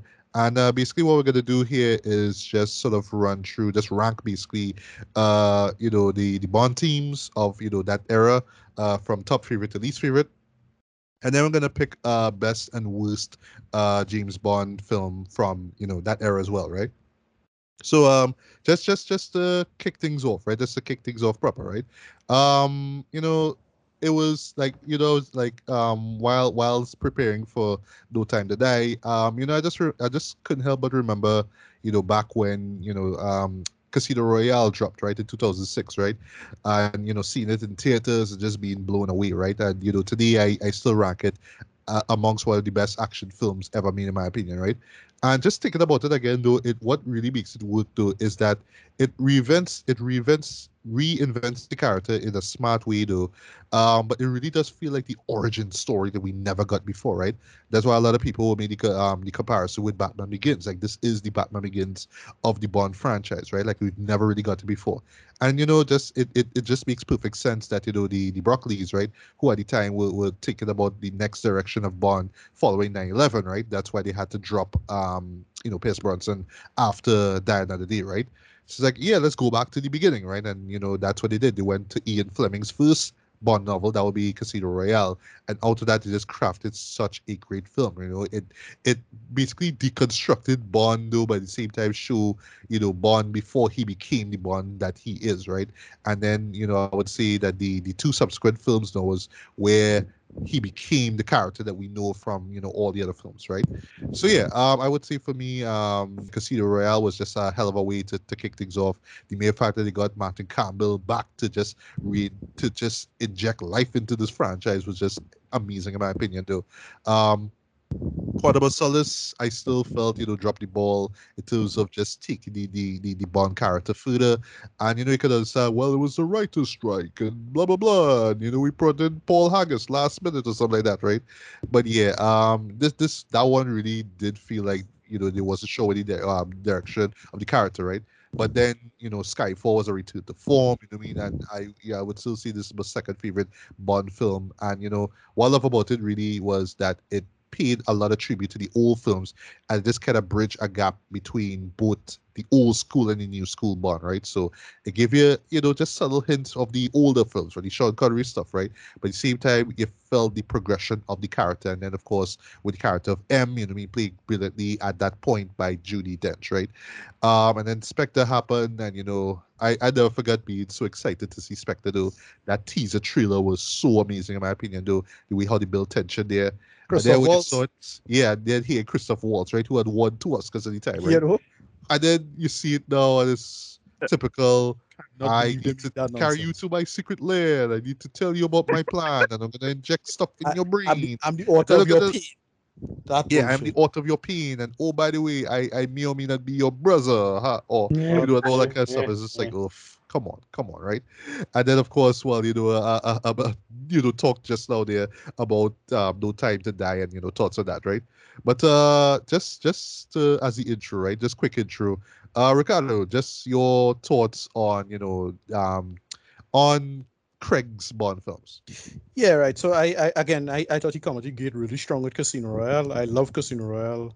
Um, I didn't expect to enjoy it as much as I did. Like I, I went in because like yeah, they're just trying to, like one of the earlier earlier trailers had him looking a lot like Sean Connery. So I thought we were gonna get that. Like oh, they're gonna try to tap into Sean Connery energy and do that. And like yeah, I thought I, I thought it wouldn't have been that good. And then I just ended up really enjoying the, the film. Great, great script, a lot of great side character side characters in it. Um, this fella, um, what's his name? Blanco, black actor. He, Oh, um, machete. the- yes, Yeah, yes, yes. he was good. The villain was good. The, um, Yeah, they who, had who even shows up? Reed. Who, who's who's like one of Jim Jarmusch's uh, go-to Go actors? to yeah, you know? actors, right? Yeah, yeah. Um, that guy- the- the- Yeah, Sorry? that guy. He he was in he was in Ghost Dog and he was in um, Ghost Rock, right? He was in Ghost Dog. uh I forgot He the, was a the Black other Panther. Yes, he was. He He was was. Black Yeah. Panther. Yeah, Mhm. but no, like, like, like right, with Clayton's lower lip. yeah, Right, right? Okay. Sorry. Yeah, yeah. The guy with Yeah, the, the playwright, plate yeah, on they his had lip, that yeah, black on his lower lip. Yeah. Yeah, it was it was fantastic in my opinion. Um, just just a solid script, great action from start to finish in my opinion. And they actually make a goddamn card game exciting, Drew. Like they make that work. And they- and then I know, and right? then the height, the height, the height of the movie. What I know, I would absolutely love this movie. Dutch scratching, right? Look it up. Yes. probably, probably not. You shouldn't. But when they did that scene, I was like, they actually have this in a Bond movie. Trying what he I asked you. It's know, real right? Yeah, But it was, it was pretty, it was pretty badass. All, all things are wrong. Loved it. yeah. Um, one right, of the right, reasons I like side, right side. you know, Yes, yeah, one of, yes. the main, one of the main- yeah, one of the main reasons I really liked it is um, they incorporated a basically a post 9/11 narrative in Bond. Like that was like really smart. Like at the time, everybody's like, "Wait, how are you gonna do Bond in this post-terror world?" And uh, you call it? The Bond, the, the Bond franchise taking over. And no, they actually like justify MI6's purpose. They make a, a good counter narrative to the American approach because the, the war in Iraq was well on the on the way at, at its point. So there's a really smart like script in that sense. I was like, no, it still have a lot of money flowing and real world how to deal with terrorism. Like there's that message of, of aesthetics um, and approaches made it work in my opinion. That at least for me, in 2006 Ricardo, right? Um, that's why it worked. And then yeah, M, you know, Judi Dench, Judi Dench as M comes back. She's great. She has good good chemistry with Daniel Craig. They bounce off each other. In fact, I, I think they bounce off better than than her and um, what do you call him? Uh, P- Uh, Pierce, Pierce Brosnan. yeah, yeah, Pierce Brosnan did. I, I felt, and yeah, I, I just really enjoyed this film. Quantum of Solace squandered all of that, right? Uh, I didn't hate Quantum of Solace in principle. Now here's the thing with Quantum of Solace: if you watch it right, right after Casino Royale, it's not that bad, right? In my opinion, if you do that, True, it, true, because- true. it, it, it works as a kind of just a general denouement to, to Casino Royale. If you, but it's basically an extended denouement. That's what it feels like. Like just a just a ending. Like it's just a, and, a and I actually appreciate like the final moments, and then when you Right. see the the iconic, um, you know, gun barrel thing. No, that was cool. That was cool. That was cool. Right, I like yeah, that. and Yeah. it's a good it's a good postscript. The script was a little too grounded in my opinion. Like it's just about water rights in Bolivia. And by the way, the, the, the whole story is a lot more grounded, or it- I should say, it's less villainous than the real story behind the water rights. Like if you if you We- do we- that, if you do that, that little piece of research, it's like, oh, the real world people are actually more villainous than the Bond villains. Like, this do you is what this is this this is a real thing that I'll get to Yeah, later because yeah, Yeah. reasons. Yeah, and um so that's why I, I felt the script didn't work. It's a little too grounded and a little too realistic, and it didn't it didn't tie in particularly well. Like I know I mentioned 9/11 before, but like with this, it, it is kind of a little too. It doesn't tie in, and it's not that interesting. To be fair, like you have to do like here's the thing with that. It's very villainous, but it's not interesting, right? It's genuinely villainous. All that shenanigans involving water rights in Bolivia, but not interesting. And I felt they needed to, to spice it up. Le Chiffre in Casino Royale was interesting, right? And and grounded, but but still interesting. This is like more bureaucracy shenanigans, but it makes sense. And the villain was basically evil Al Gore. It worked. So to, to that extent, I don't love Skyfall anywhere as, near as near as much as anyone else. But you know, my boy, the cinematographer, he's the one who saved that movie, right? Yes. Oh yeah, uh, Roger Deakins. Roger Wow, Deakins wow, wow, wow, wow, wow, wow, wow, The wow. movie looks yeah, the movie looks amazing. It had an okay script, but because it reminded me too much of Dark Knight, I couldn't get into it. Um, but it is still fine um, for what it was, and I, and I, and I dug it. But yeah, Roger Deakins saved that shit, like real save it. Um, but for the most part, it it just um, it's kind of it doesn't really it doesn't really work all that well for me. It's kind of silly, and I felt they could have done more with his with Bond's characterization in this one. It's more of it's more of M's movie in this one. I felt because she had to kind of explain and justify her existence and justify an MI6's existence, and I like that part. But for the most part, it, it, it just didn't. It, it's nowhere near as good as as I thought it could have been. Um, but it's still fine. Um, but I, I like it. It and Roger you can saved it, as I say. And then we get to Spectre. Holy shit! How to squander a fucking movie, Dread. How to squander Oi. a premise, how to squander, villains, how to squander idea. I mean, this was a mess top to bottom. I was so pissed off. I was so pissed off at this movie. I mean, Christoph Waltz, Good gosh. You get, I mean, he was he just come out like a bat out of hell for me with with um with that Tarantino movie. Um, Yeah, Inglourious. Basterds. Yeah. Inglourious Basterds, right? And I was like, yo, this dude amazing. And you know, we have a bunch of other films coming down the pipeline. Did um forget did did Django Unchained come out before this? It, uh, it came out. Yeah, it came out before. Right, out right, before. right. So he was he was already right. So he was already right. I had it right. Django Unchained, great in that. You know, I enjoy I, I enjoy him in everything. And so I thinking, ah, Bond movie, boy, again a, a hard movie. I was not as disappointed. This was probably one of the bigger disappointments in a film since Kevin Spacey as Lex Luthor. Like it was that level of crap. Like You, you, you just had to remind me of that, huh? yeah, you know. But it, it, it- I could not believe how they how did they mess up this one. The script sucked. Like, and then they basically rip off Winter Soldier. Nothing was working in this. Again, for some reason, you know, um, M was kind of dumb in this. Like, not as bad as in this new film, but he's still kind of dumb. Like, it's like, Yeah, uh, yeah, he, he, he got fooled so easily yeah, by that like you know, you could make, like, just some came in. Smarter, Yeah. yeah. you could make some smarter cautionary decisions with this, you know, and you know, you could like design this out, and they just have him just like bungling about now. Like, it, it not working at all. Um, Right. as I said, as I said, uh, it- it's just a mess. It doesn't work.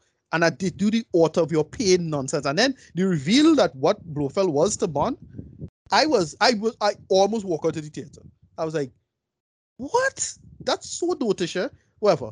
I'm glad it, it was in and out. Um, but Léa Seydoux was okay in it, and you know, it, it, had some cool moments. Q was pretty good in it. I thought, uh, you know, I actually enjoyed some of his moments, and he, he was pretty funny in it. So I, I was trying to, I was trying to pit, put, you know, pull the good out of it. Um, my boy Drax the Destroyer was in this, and he was okay in it. I thought he could have. Yeah, even though he's pretty much played the same tough guy from from Russia with Love, right? Right, I didn't, but I didn't mind that. It was, it was alright. He, he was, he was okay, and I was like, alright. He had, he had a, he wasn't in, that intimidating other than his size. But you know, you know, usually guys like that supposed to be de- like just stone cold killers. Um, but it was alright. The fight at the end was okay. It, it- they could have do more with it, but it was, it was kind of goofy. It reminded me of the, the final fight in um, Live and Let Die in the train, similar. Oh yeah, yeah, that yeah. a little bit like, eh, that's about it. Um, yeah, it was a mess, rubbish. And well, this new one, um, it came and went. It was a film. um, It, it was a film that came out in 2021. yeah, we waited for it. We waited for it, and then it- and then it came out. So it you was know, we, one. It was one of the films I watched. I mean, Yes, it, it it, was. it just it was the first film I saw on big screen since you know the the lockdown. So Right. nothing nothing about it really stuck out and it was just a bunch of squandered opportunities not as bad as spectre not as bad as spectre but still pretty bad like it was just uh, they could have do way more with this um for the most part. But uh, i didn't hate it. And it's, it's fine. I give it a 5 out of 10 as you heard. So yeah that's it. All right, uh, Tracy, uh, just just quick run through of just how you felt about um, well, four of the five, um, you know, Craig Bond films. I'm I'm I'm in that whole when I first saw Daniel, I legitimately thought Sean. Uh, so I had that even that whole the uh, the scene with him coming out of the water in the in the trunks and the face and everything. I was like, okay, that's that's Sean. But Daniel actually gave me, for want of a better way of putting it, Daniel Daniel felt like life. Um, in it. I remember when so PS was finished and that was it. And I, I can't remember. I, I went on with my life as per usual, and then news broke that they have the new actor. And you know they love to do these press conferences and everything around it to let everybody know what's happening. And here he is, Daniel Craig. And I was trying to remember what I had seen him in because I can't remember seeing him in anything. Oh, you So know, as to from- say that, right? The, the one film I remember seeing him for, and even though it's a small role, I loved it. Uh, Road to Perdition. He was know- he was Right, Paul right, Newman's right, right, right, um, yeah. son in it. I that actually is one of my all time favorite movies. I I would dare say one of my all time favorite um Tom. Tom Hanks films. Like period. And then, He's and then also Hmm? good. He's also he's also got that starring role in a Matthew Vaughn's Layer Cake. right Yes. right, yes. right yeah yeah yeah, yeah. the, the highest case for me, if you if you really want to have a bit of hilarity, is consider the American accent uh, Daniel Craig in a uh, what is it? What was it? It was it was Lara Croft two, and he is Lara's Lara Croft one. Lara Croft one. Was it one? Was it two? Was it one? It was one. The yeah, first yeah, one. yeah, right. yeah, So he he's, he's yeah. in a- and I mean the the American is with the British accent, and the British guy is the other archaeologist with the American accent. So that is the only thing. I didn't even remember. I honestly layer cake and all that other stuff that really fall into my brain. It's Lara Croft. Um, but I was really happy to see like what Casino Royale did. Um, I my take with Bonds is that there's always Bond Bond tends to work in um, flux. One film is going to be stellar or in the very least good, and then the other one is going to be meh, um, or at the very worst, worst. Uh, so eh, that sort of quote unquote tradition continued on inside Daniel's movies. But I felt like it was it was really cool. The one the one hilarity that I remember on a side is when he had finished um, he had finished Spectre and like about a month afterwards, you know, or sometime close to well not really a month, but like sometime close to launch, uh, reporter asked him if he's ready to go and do it again, and he said he would rather, you know, run glass in his eyes or something along those lines. And a few people, um, including Ellen Well, well, to be Pompeo, clear, he said he, he would rather break a glass and slit his wrist. right there you go. Um, I remember people. There were a few people who who were a little annoyed with him for saying that because he was, you know. But then you read, you you know, you realize, and I think he himself clarified it. The idea of you've just come off of working on this and all this stunts and everything like that. You need some time to breathe before you even think about the other one, and maybe before they, you know, roll a truck in front of your house with money. Um, so I there's that. I have yet to see. Um, if I'm being really honest, I have yet to see No Time to Die. I can't get away from my desk right now. Um, I've yet to see No Time to Die. So I sus- but I suspect I will still go in with my jacket and my shades and pretend to be, you know, Mr. Bond and and, and go and have I don't know, a orange juice shaken or stirred. I don't know what the hell will happen. but therein lies therein lies that, and and and like Sir Bailey, I do intend to go and get the. Um, because yeah, I have I have most of them on on DVD. I do suspect that seeing as how all of these films are, they might come out with some sort of special re re something special edition with Probably. all of them together again as For, um, in, in, in 4K. In 4K. I don't think. Yeah, um, is there a 4K release? I I probably there is. I, I think so. um, I maybe they're I'm gonna wait sure. until No Time comes out officially, and then they're gonna put up 125. So you, know, yeah, yeah. So you're gonna you're gonna have the quarter the quarter bond and all the other good stuff. Um, Yeah. I I just generally I generally liked um, how Daniel portrayed over the course of the films. Um, even if at times you know certain things within the script or the story on the whole was left to be desired, Daniel as a Bond, okay, I I didn't have a problem with it. It was Daniel as a Bond, um, Pierce as a Bond, except for that one which shall never be named again. Um, and then, of course, uh, The World Is Not Enough. And then a, a, a few of the others in the back there. Daniel, for me, is at the top. Well, not at the top, that's a lie. But Daniel is Daniel is up there in terms of his portrayal of James. So yeah, that's my that's my little take on this whole scene. All right, and before we get to you know our respective lists, right? So, uh, CC, as someone who you know was recently introduced to the world of Bond, um, just just just quick overall thoughts on the you know the the Daniel Craig films up to up to Spectre. Right.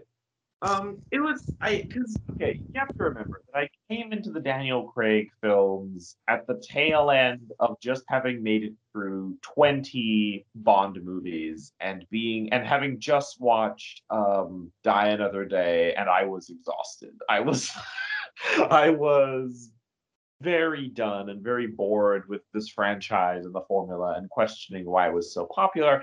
And then I watched Casino Royale and I was like, oh, oh, here we go here we go. And i got that pleasant like that that that pleasant feeling that i get with like only if with with very few of the of the of the james bond movies where i actually i where i almost feel like i understand it for a moment right? Um i'll get more into that when we talk about favorites and least favorites but um no i um it like at the time it was and i was like oh okay. And, and i was i was kind of i was shocked by how self-aware it was because like the fact that like bond's aggression and his like um like bond's aggression and his anger and his just like um just like uh, just, just like this is how much how much he he seemed to think that like the solution to problems was to shoot them or punch them and then being sent on a mission where he has to tap into that whole suave thing was really clever and it was a good way to mess with the conventions of Bond. I was like, oh, okay, I'm I'm here for this. This looks really cool. And then I watched Quantum of Solace, which it's amazing how my two least favorite Daniel Craig movies are bad, but for completely different reasons. Because Quantum of Solace isn't bad in a Bond film way, it's bad in an incoherent 2000s action film way. Yep. Where Yep. it's all, all the worst tropes of the incoherent action scenes, convoluted writing. Chaos, chaos. we cinema. don't shaky cam. No one Chaos wants shaky cinema. cam in Bond. Bottom for that. Yeah. chaos chaos cinema that like legitimately started because like I like the thing about 2000s action films was you started with like Tony Scott who was interested in like trying to create movies that like the action scenes felt like they're trying to create the feeling of of an action scene and like the idea Right. of what it would be like to be there, Yeah. um, and be in it. But then somehow along the way we got very confused and. I feel like we even got to the point where complaining about shaky cam became a cliche, except no one except no one was rushing to defend it either. Like we'd all Yeah. like we all we all were like complaining. But Well, like most, most people, most the problem is that it's one of those things you have to know how to utilize. Like very few filmmakers know to nu- use shaky cam. So when the average person uses it, they just kind of mess it up. They just think you just have to run around with a camera. It's like no, dude, it have a aesthetic and a style to it. You still have to frame stuff up and whatever it is. And it's, it's only a handful of filmmakers pull it off well. And like I don't know, it's like you know, eighty percent of filmmakers who try shaky cam just fail. Whatever. Yeah, go ahead. And and that's not even getting into the film that's not even getting into the filmmakers and stars who loved shaky cam because it was a way to like cheat with action scenes Right. like like Liam Neeson or Steven Yeah, Seagal yeah, yeah, easy worse. Yeah. where they would use shaky cam to hide that these actors can't do the action very well. So Quantum of Solace is in the middle of that, and it's bad because it encapsulates everything that was wrong with 2000s action films at the time. And then Skyfall, which I I love that movie. I have two very distinct problems with it, but um, which I'll get more into. But what but like what I also really appreciate about it was it it finally for me felt like a delivering delivering on a concept that I had wanted for James Bond for a long time. And because I had as early as um, Connery, I had felt that rather than setting Bond against some mega maniacal um, villain with I will take over the world, I wanted to see him go up against either a professional assassin or a rival agent. And I felt like that Right. would Yeah. Yeah.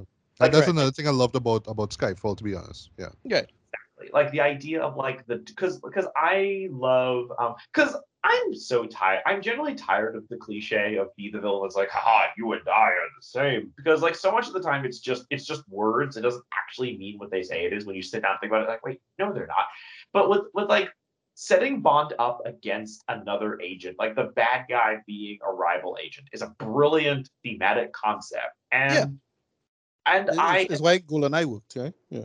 Right, and there were so many moments where I felt like the early Bond films teased the idea but didn't deliver on it. Like I really love, like like for example, for me, the, the the reason I dislike Man with the Golden Gun is the idea of setting Bond against a professional assassin is genius, but then having it go mm. so wrong, For real. so so wrong was very disappointing. So Skyfall finally delivers on that concept, and like you're saying, like it it it it, it kind of bring it it it's almost it it's very self-aware and postmodern about the way it handles espionage and secret agents because not only is the bad guy like rivaling, the bad guy is like a disposed agent. Like the guy is like a, a secret an a, a previous agent that was used and thrown away and is now back for like vengeance. And that is genius. And then the and then like Roger Deakins and Sam Mendes work so well together. I mean, the visual language they use is brilliant, and I think that's what elevates Skyfall. Um, and then the problem with, and then you get Spectre, which was a crushing disappointment because, like, again, I've just watched 24, 23 of these movies now, and the Craig films are finally giving me hope, and I'm like, okay, we're finally starting to get a little more self-aware. We're exploring thematic ideas and then Spectre, and I was like, and we're back, and we're back, and it's just, it's just this depressing feeling of we have run as hard as we can to stay in exactly the same place. It's the Red Queen effect, and like, and I feel like the problem with Spectre, and this is one of my major problems with Skyfall. We really couldn't go anywhere except Spectre with the way Skyfall ends with like the way Sky not yeah the way Skyfall ends with with the whole thing spoiler alert if you haven't seen Skyfall but the way Skyfall ends with the whole like the, the death of one M and the other M, and then the new M and then we set up we we've established Moneypenny we've set up the gadget guy and like the whole and even the office is supposed to look the way it does in Doctor No. The problem is it ends with and now it's the Bond you know and love. And I was like oh Yep, that that's the problem. Right, I'm They just have to go back to. They just have to stick with that formula. we didn't we absolutely did and like the problem is that ending because like because and it and it, it it turns the craig films into a prequel series kind of in this weird way like very spe- almost specifically of the connery era and then but it's so and it sets and it sets up this precedent where then spectre has nothing to do but retread old ground and then spectre does but it ends up like i'm falling out of favor with the man right at the moment but Patrick Willems on YouTube made a great point that Spectre's plot twist is one that the villain and the hero were secret brothers. Like Austin Powers uses that same twist as like a joke in one of For the eh? Yeah. Oh yeah. Sorry, that's yeah. true. Yeah. Yeah. yeah, but then but then they we, we do it in Spectre and it's supposed to be completely straight. And I was like, oh no. Yeah. Which and that and that single-handedly is what killed my interest for No Time to Die because I'm sitting here like, fool me once, shame on me.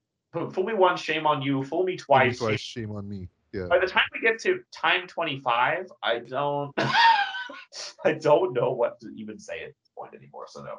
Um Yeah, well, but I would love that, you know, one day, maybe some years from now, you'll actually check out Bond 25 and you could, you know, share your thoughts on that. I, I'll definitely. Like, I feel like what I'm gonna, as, as I said, I'm gonna wait until like my local public library finally picks up a copy, like a year from now, and then I'll like borrow it and sit down and actually catch up. And probably like I'll make it no secret. But maybe I'll watch it and then also watch the parody, Casino Royale. Also, never say never again, just to be a completionist. But like, I'm I'm not in any hurry to spend good hard-earned money on on the 25th film in this franchise after Spectre very aggressive was like, now we're back to the old Bond. And I was like, after four decades, we, Yeah, yeah. we spent four decades back in the same place. Uh, no, I'm, yeah, Craig. Two of my favorite, two of my, two of my favorite Bond movies of all time, and one mess and one film that is like a lot of people were throwing around things like Spectre is one of the worst Bond films of all time, and I'm like, nah, fam, nah, No, nah. no, it's not. Here. It's bad, eh? It's bad and a big disappointment, but not close to the worst.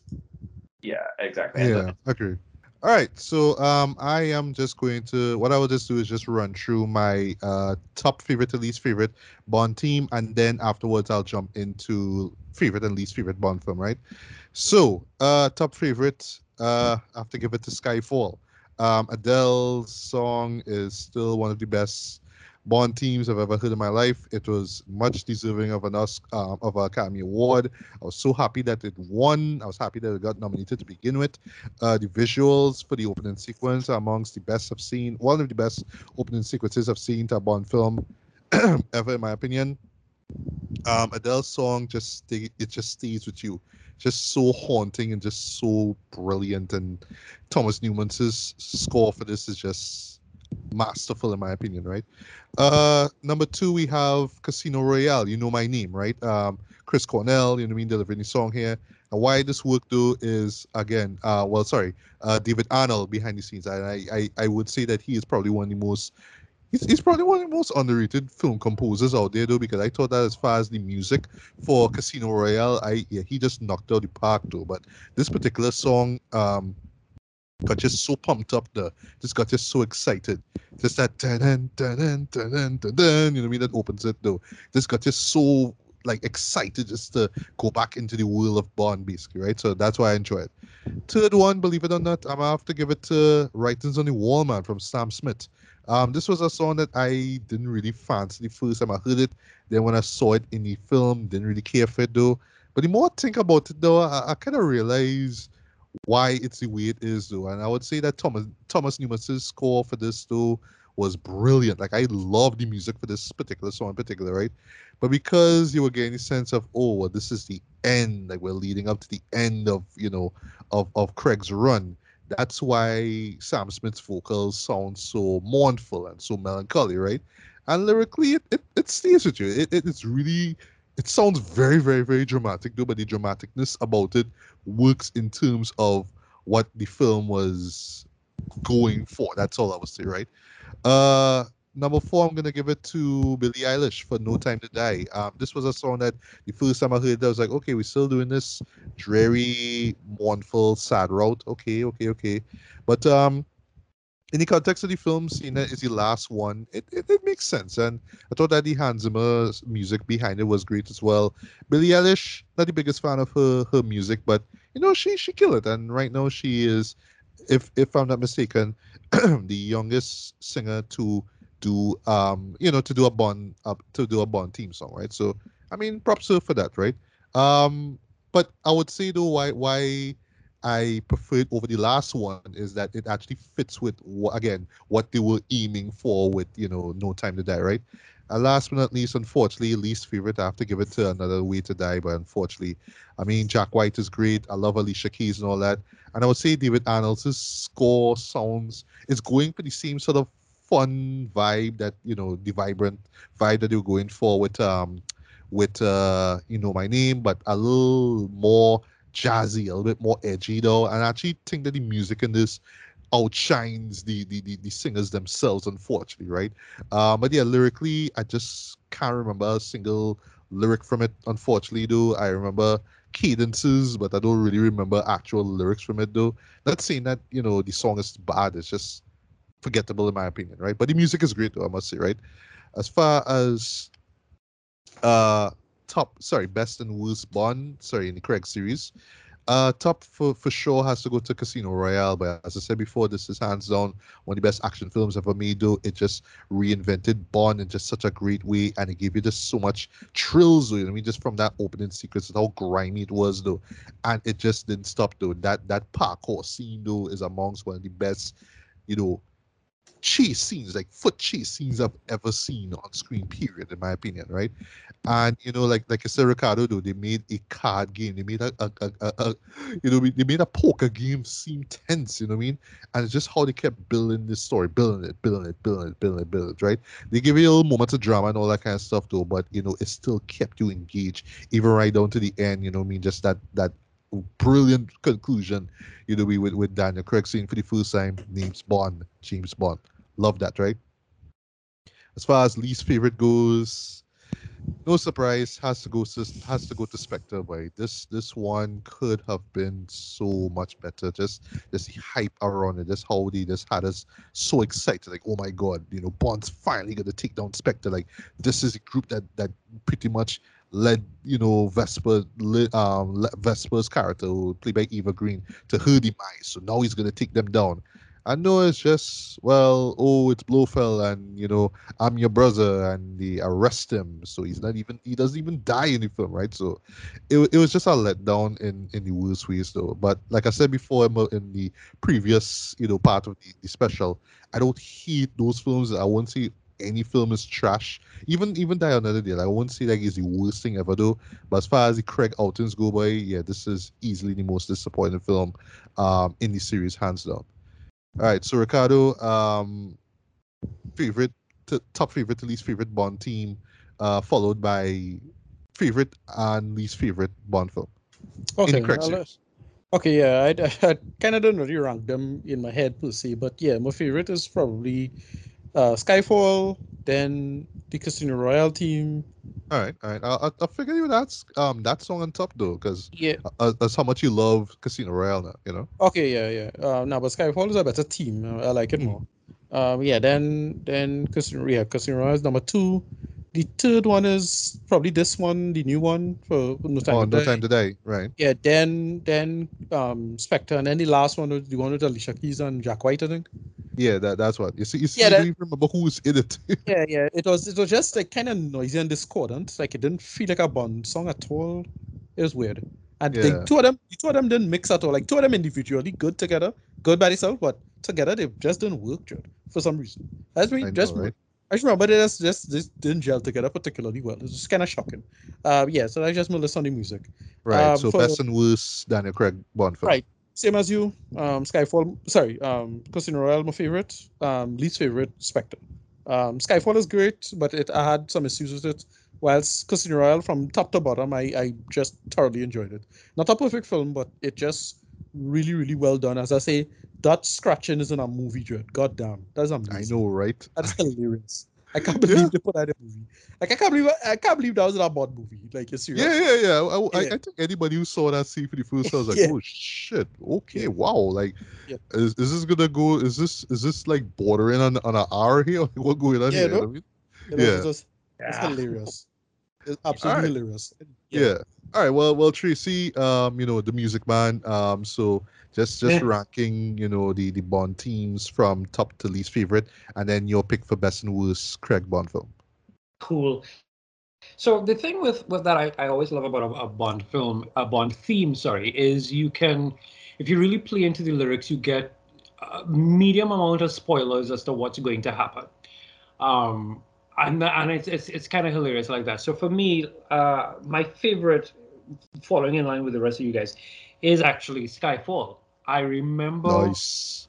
Listen, I remember sitting down. I remember sitting down in my office, and two days before they start putting up, like they, they had the site up, and it's like, okay, two days before the theme, and oh my God, Adele is going to be running this theme, and how is this going to be great, and this is going to be amazing, and then like one day to it, and then like the day before, they put like a 30 second clip or something like that, and you hear Adele singing and a little bit of brass, and it's like, I need this. And then getting the actual song and walking all through Port of Spain with this thing in my ears, singing This Is the End.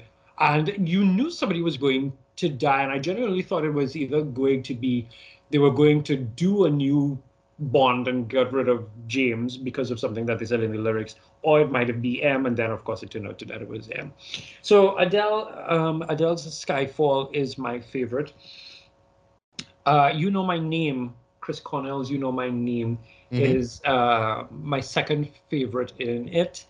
I like No Time to Die comes next. No Time to Die. No Time to Die is a better writing on the wall. Um, I, I- I would agree. I would agree with that. Yeah. it's it's it's a it, it feels like a better writing on the wall. Um, and the funny thing about it is I actually quite like all of them as like um, singers. I will say though, I I remember when um uh Star Trek, the last Star Trek movie came out, and I heard the theme that Rihanna sang, the main song that Rihanna sang for it, um, uh, and a Sledgehammer, whatever the name of the song was.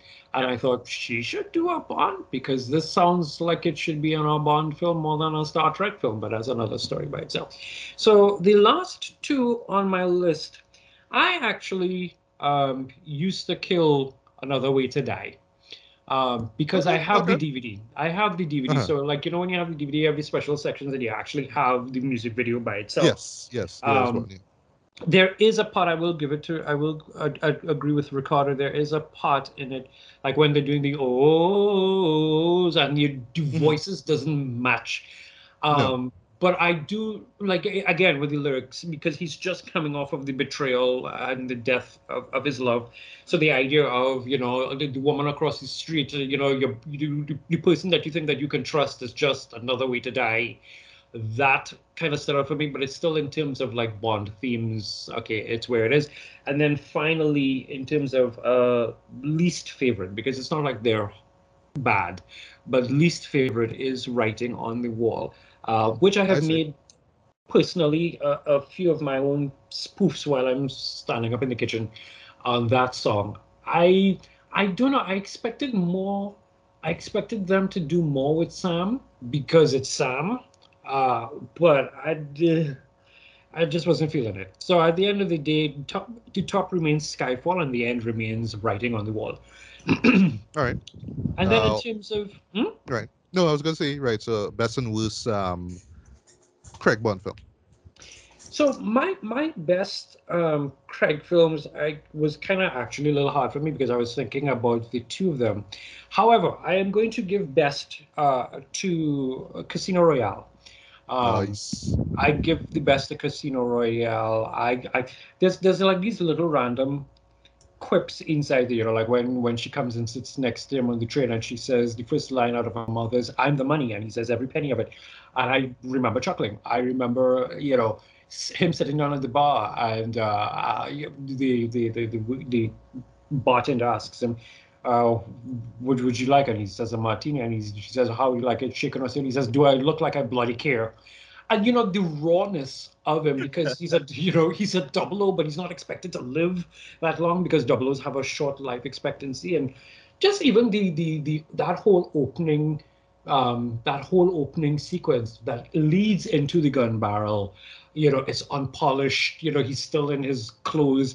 It's it's it's Vesper saying to him they are dinner jackets and then they are dinner jackets this is the latter. I loved it and i didn't even see her being um you know that twist at the end finding out who she was actually working for and that kind of stuff.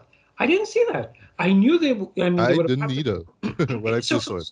so it was for me it was it was it was cool. I mean admittedly when he's typed up the resignation letter and everything like that and sent it up i thought to myself well if they have him for multiple bonds there's going to have to be a way to bring something's going to have to happen to bring him back. But the idea that she was the the the mold or the, the one and then reasons.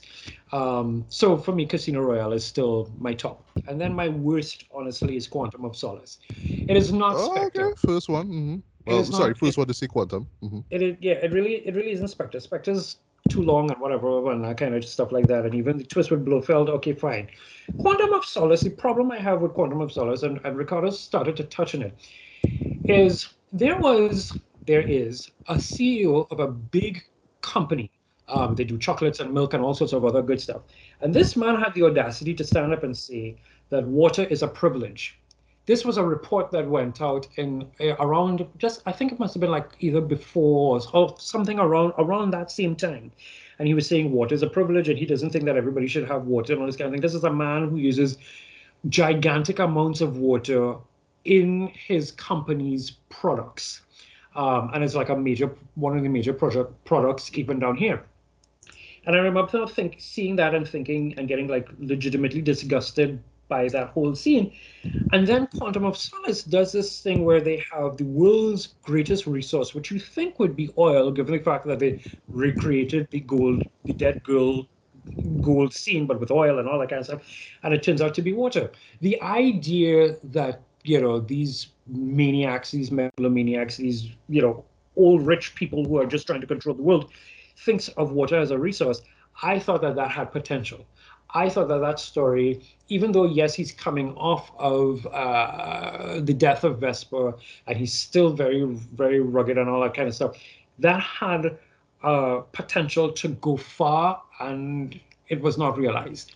Even with the other, the the other one that I know we're not all fans with, there's still something. The idea of well, okay, is this this one guy who actually knows him and all this kind of stuff?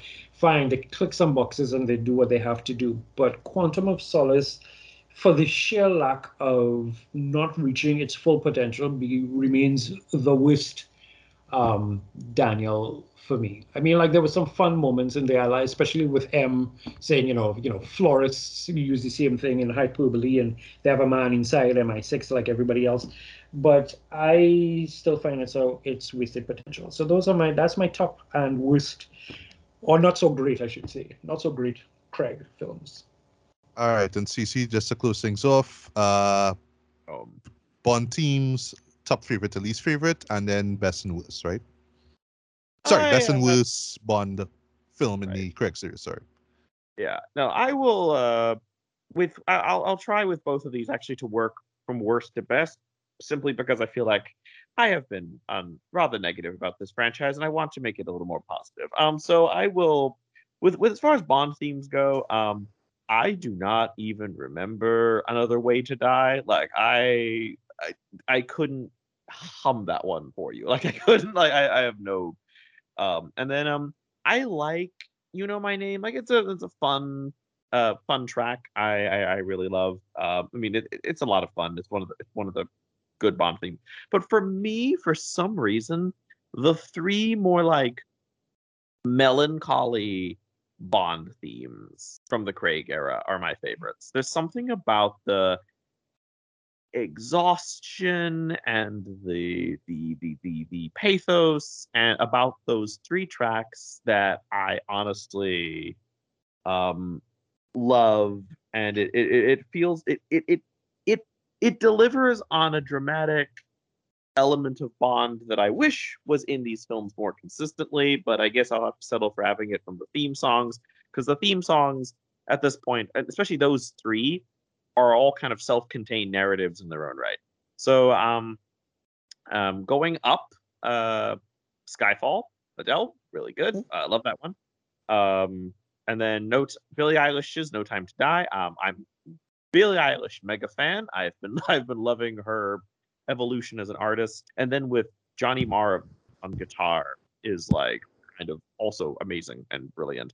But I really love Writings on the Wall. I and I can barely quantify why it's not only one of my favorites of the Craig one of my favorite Bond themes. Period. Like there's something I think it's because it's such a self-contained narrative and it feels like its own story and like i'm a big fan of um effective singing you know like singing that has like a performative quality it's one of the reasons why i um like prince and tom waits are two of my favorite musicians and i really get that from writings on the wall like it feels like it almost like like smith is almost acting like there's a performative um narrative quality to it and it's one of the reasons so i think that yeah that's that's my favorite of the craig bond themes um and then as far I as the understand. I understand. Mhm. and then as far as the Craig Bond films go, uh, also starting with worst working up. As much as I said both Quantum and Spectre are bad for different reasons, I feel like I will say Spectre is bad because like Spectre was disappointing because like after 20 like for me there was something especially disappointing about being 24 films into this franchise and of having a film like this was the point where I really realized okay this franchise needs a syringe full of adrenaline at this point because at this uh, it needs a kick in the rear because at this point the problem with the franchise like the thing whole actively holding it back is like the bondisms and the bond stuff at this point like that was the moment like, spectre for me is bad because it's like it, it it encapsulates so much that i find that I don't enjoy or that I dislike from James Bond. So and that so that for me ends up being my least favorite or worst of the Craig era. And then for favorite, it's honestly a split between Casino Royale and Skyfall. Because on the one hand, Casino Royale is a movie that I really love. It is again one of the best Bond films, but it's still got like a couple little Bond issues that hold it back from being like a perfect movie, obviously. And then Skyfall is a little bit more frustrating because Skyfall, a lot of people compare Skyfall to The Dark Knight, and I'm like, I actually appreciate that because I am not the biggest fan of The Dark Knight. So Yeah, a I remember you said that. Yeah. Right. So a movie like Skyfall that takes and my big problem with The Dark Knight is that my big problem with The Dark Knight is that it's basically a movie about like an agent trying to catch some or or or a cop or something trying to catch a terrorist and it's not a superhero movie. So Right. So Skyfall takes that and makes and and like like if if you took if you took um the Dark Knight and stripped the soup any superhero surface level superhero trapping, you'd get Skyfall. And so Skyfall is everything I like about the Dark Knight with no, with none of the things I dislike about or find frustrating about the Dark Knight. But the thing that holds it yet again, the thing that holds it back are a couple like little Bond isms that I find incredibly frustrating. So for example, for me the biggest problem is the goddamn queer coded villain. Like Right. me that Mm. that's the thing that like up until his introduction, I was like this could be the first Bond movie I give a 10. Wow. And then this guy walks in and starts like, and not just queer coded, but like leaning and like specifically leaning into the like predatory gay stereotypes. Right. And I'm Yeah. like, you're doing this in the 2010s? Yeah. Are Yeah. It's pointless. I, I would actually like love one of these days to like do a little digging up to find out why wh- the decision of having Silva be Be played that- like yeah. that to begin Yeah, with. that's pointless. Yeah. Those fellows kind of like, all right, this is Mm. where they're going. Okay. And they, they played they played for laughs to her. Like there's a the scene Yeah. where the, the island. Like Yes, it's, yes. it, you know, it's followed by a very brutal moment, but like it's still like okay. But Hmm. yeah, And like he is otherwise, otherwise he is one of the best villains Bond has ever gone with. Again, I love the idea of the of the discarded secret agent. Like it's Yeah. brilliant. And but then to add that element, like again, and it's not just making him like it would be bad enough if he was just like queer coded and like Bond was like you know very because especially since like Bond is I mean I know they throw in that what makes you think I haven't line to try and imply that maybe he's like either dabbled in it or is like bisexual or whatever but Yeah. like at the end of the day Bond is still very much like the hero of heterosexual men everywhere but at the same time so having like the pinnacle of masculinity go up against a villain that's not just queer coded but is like the embodiment of like like if like the again and the age old stereotypes of the predatory creepy gay man whose gayness is the thing that makes him creepy and predatory. Like if i had to point out that trope to anyone i would always say the villain silva from skyfall is the perfect example of that trope. It like encapsulates that trope in just every shape size form and that it's weird to say that because i normally don't believe in like one element that can derail a film but for me that aspect of it and especially since it's so it's heavily loaded. Like you're you're setting up one of the most aggressively heterosexual male heroes in pop culture against a villain that is made created with out of date like a horrendously outdated gay stereotypes. And for anyone to try and pretend like oh no no it's it's okay no no no it's not. Don't don't kid yourself. And it's a it's a brutal shame. And this is like one of my major frustrations with this franchise because it's one of those things that like pulls it back. Because again otherwise this film is a goddamn 10 like everything like everything else about it is like the the the narrative the performances the cinematography action choreography but and it would have been a 10 but and but then like that one element and again i also think that the ending the very ending where it makes the whole thing like a prequel to the original series is very weak. Like I, me it kind of sets up it sets up the bigger disappointment of spectre so yes my of the craig era my two favorite two of my favorite bond films are tie for my favorite films of the craig era which are casino royale and skyfall and that's kind of like again they're they're they're brilliant films in their own ways but they've got definite things holding them back but they are films i feel like i would i would own i keep i keep running into them secondhand like i i, keep, I see the like widescreen two disc collector's edition for uh, casino royale I, at this point, I, I mean, I did there. I would own both of them. I would own Casino Royale and I would own Skyfall. And I feel like they connect enough that you don't even need Quantum of Solace. Like Nope. Yeah, you can honestly, you don't need it at all. Yeah, you you can just watch those two and call it a day. And I see them all the time secondhand. So I mean, especially since like I, I keep I keep seeing the like pretty good looking like two disc collector's edition like widescreen release of Casino Royale. And I don't know why I haven't picked that up yet, but that'd secondhand. But like no, um yeah, no. So favorite of the Craig era and two of my favorite of the of of, of, of the 24 Bond films I've seen, my five favorites are uh Living Daylights, License to Kill, and then um Casino Royale and Skyfall. And and Skyfall are my two era. right, and absolutely no Sean Connery's. if you made me, I would say um, you only live twice. only live. But again, Yeah. that that one's got the one element that I'm like, Oof, I don't know. yeah, yeah, yeah, that that that yellow face thing, you know. yeah. Yep. God. All right, and with that, we we, we close our our James Bond retrospective special. Um, so you know, uh, for those listening, uh, feel free to share your thoughts. Uh, what were your favorite Bond teams? What were your favorite Bond actors? What were your favorite Bond movies? Or your least favorite Bond movies? You know. So yeah, feel free to you know, let me know, right? And uh, yeah, that's pretty much about it. So once again, guys, good morning, good afternoon, good evening, good night, whenever this is. This was Matthew Bailey and CC Lilford. Thanks for coming through. Thank you. Thank you.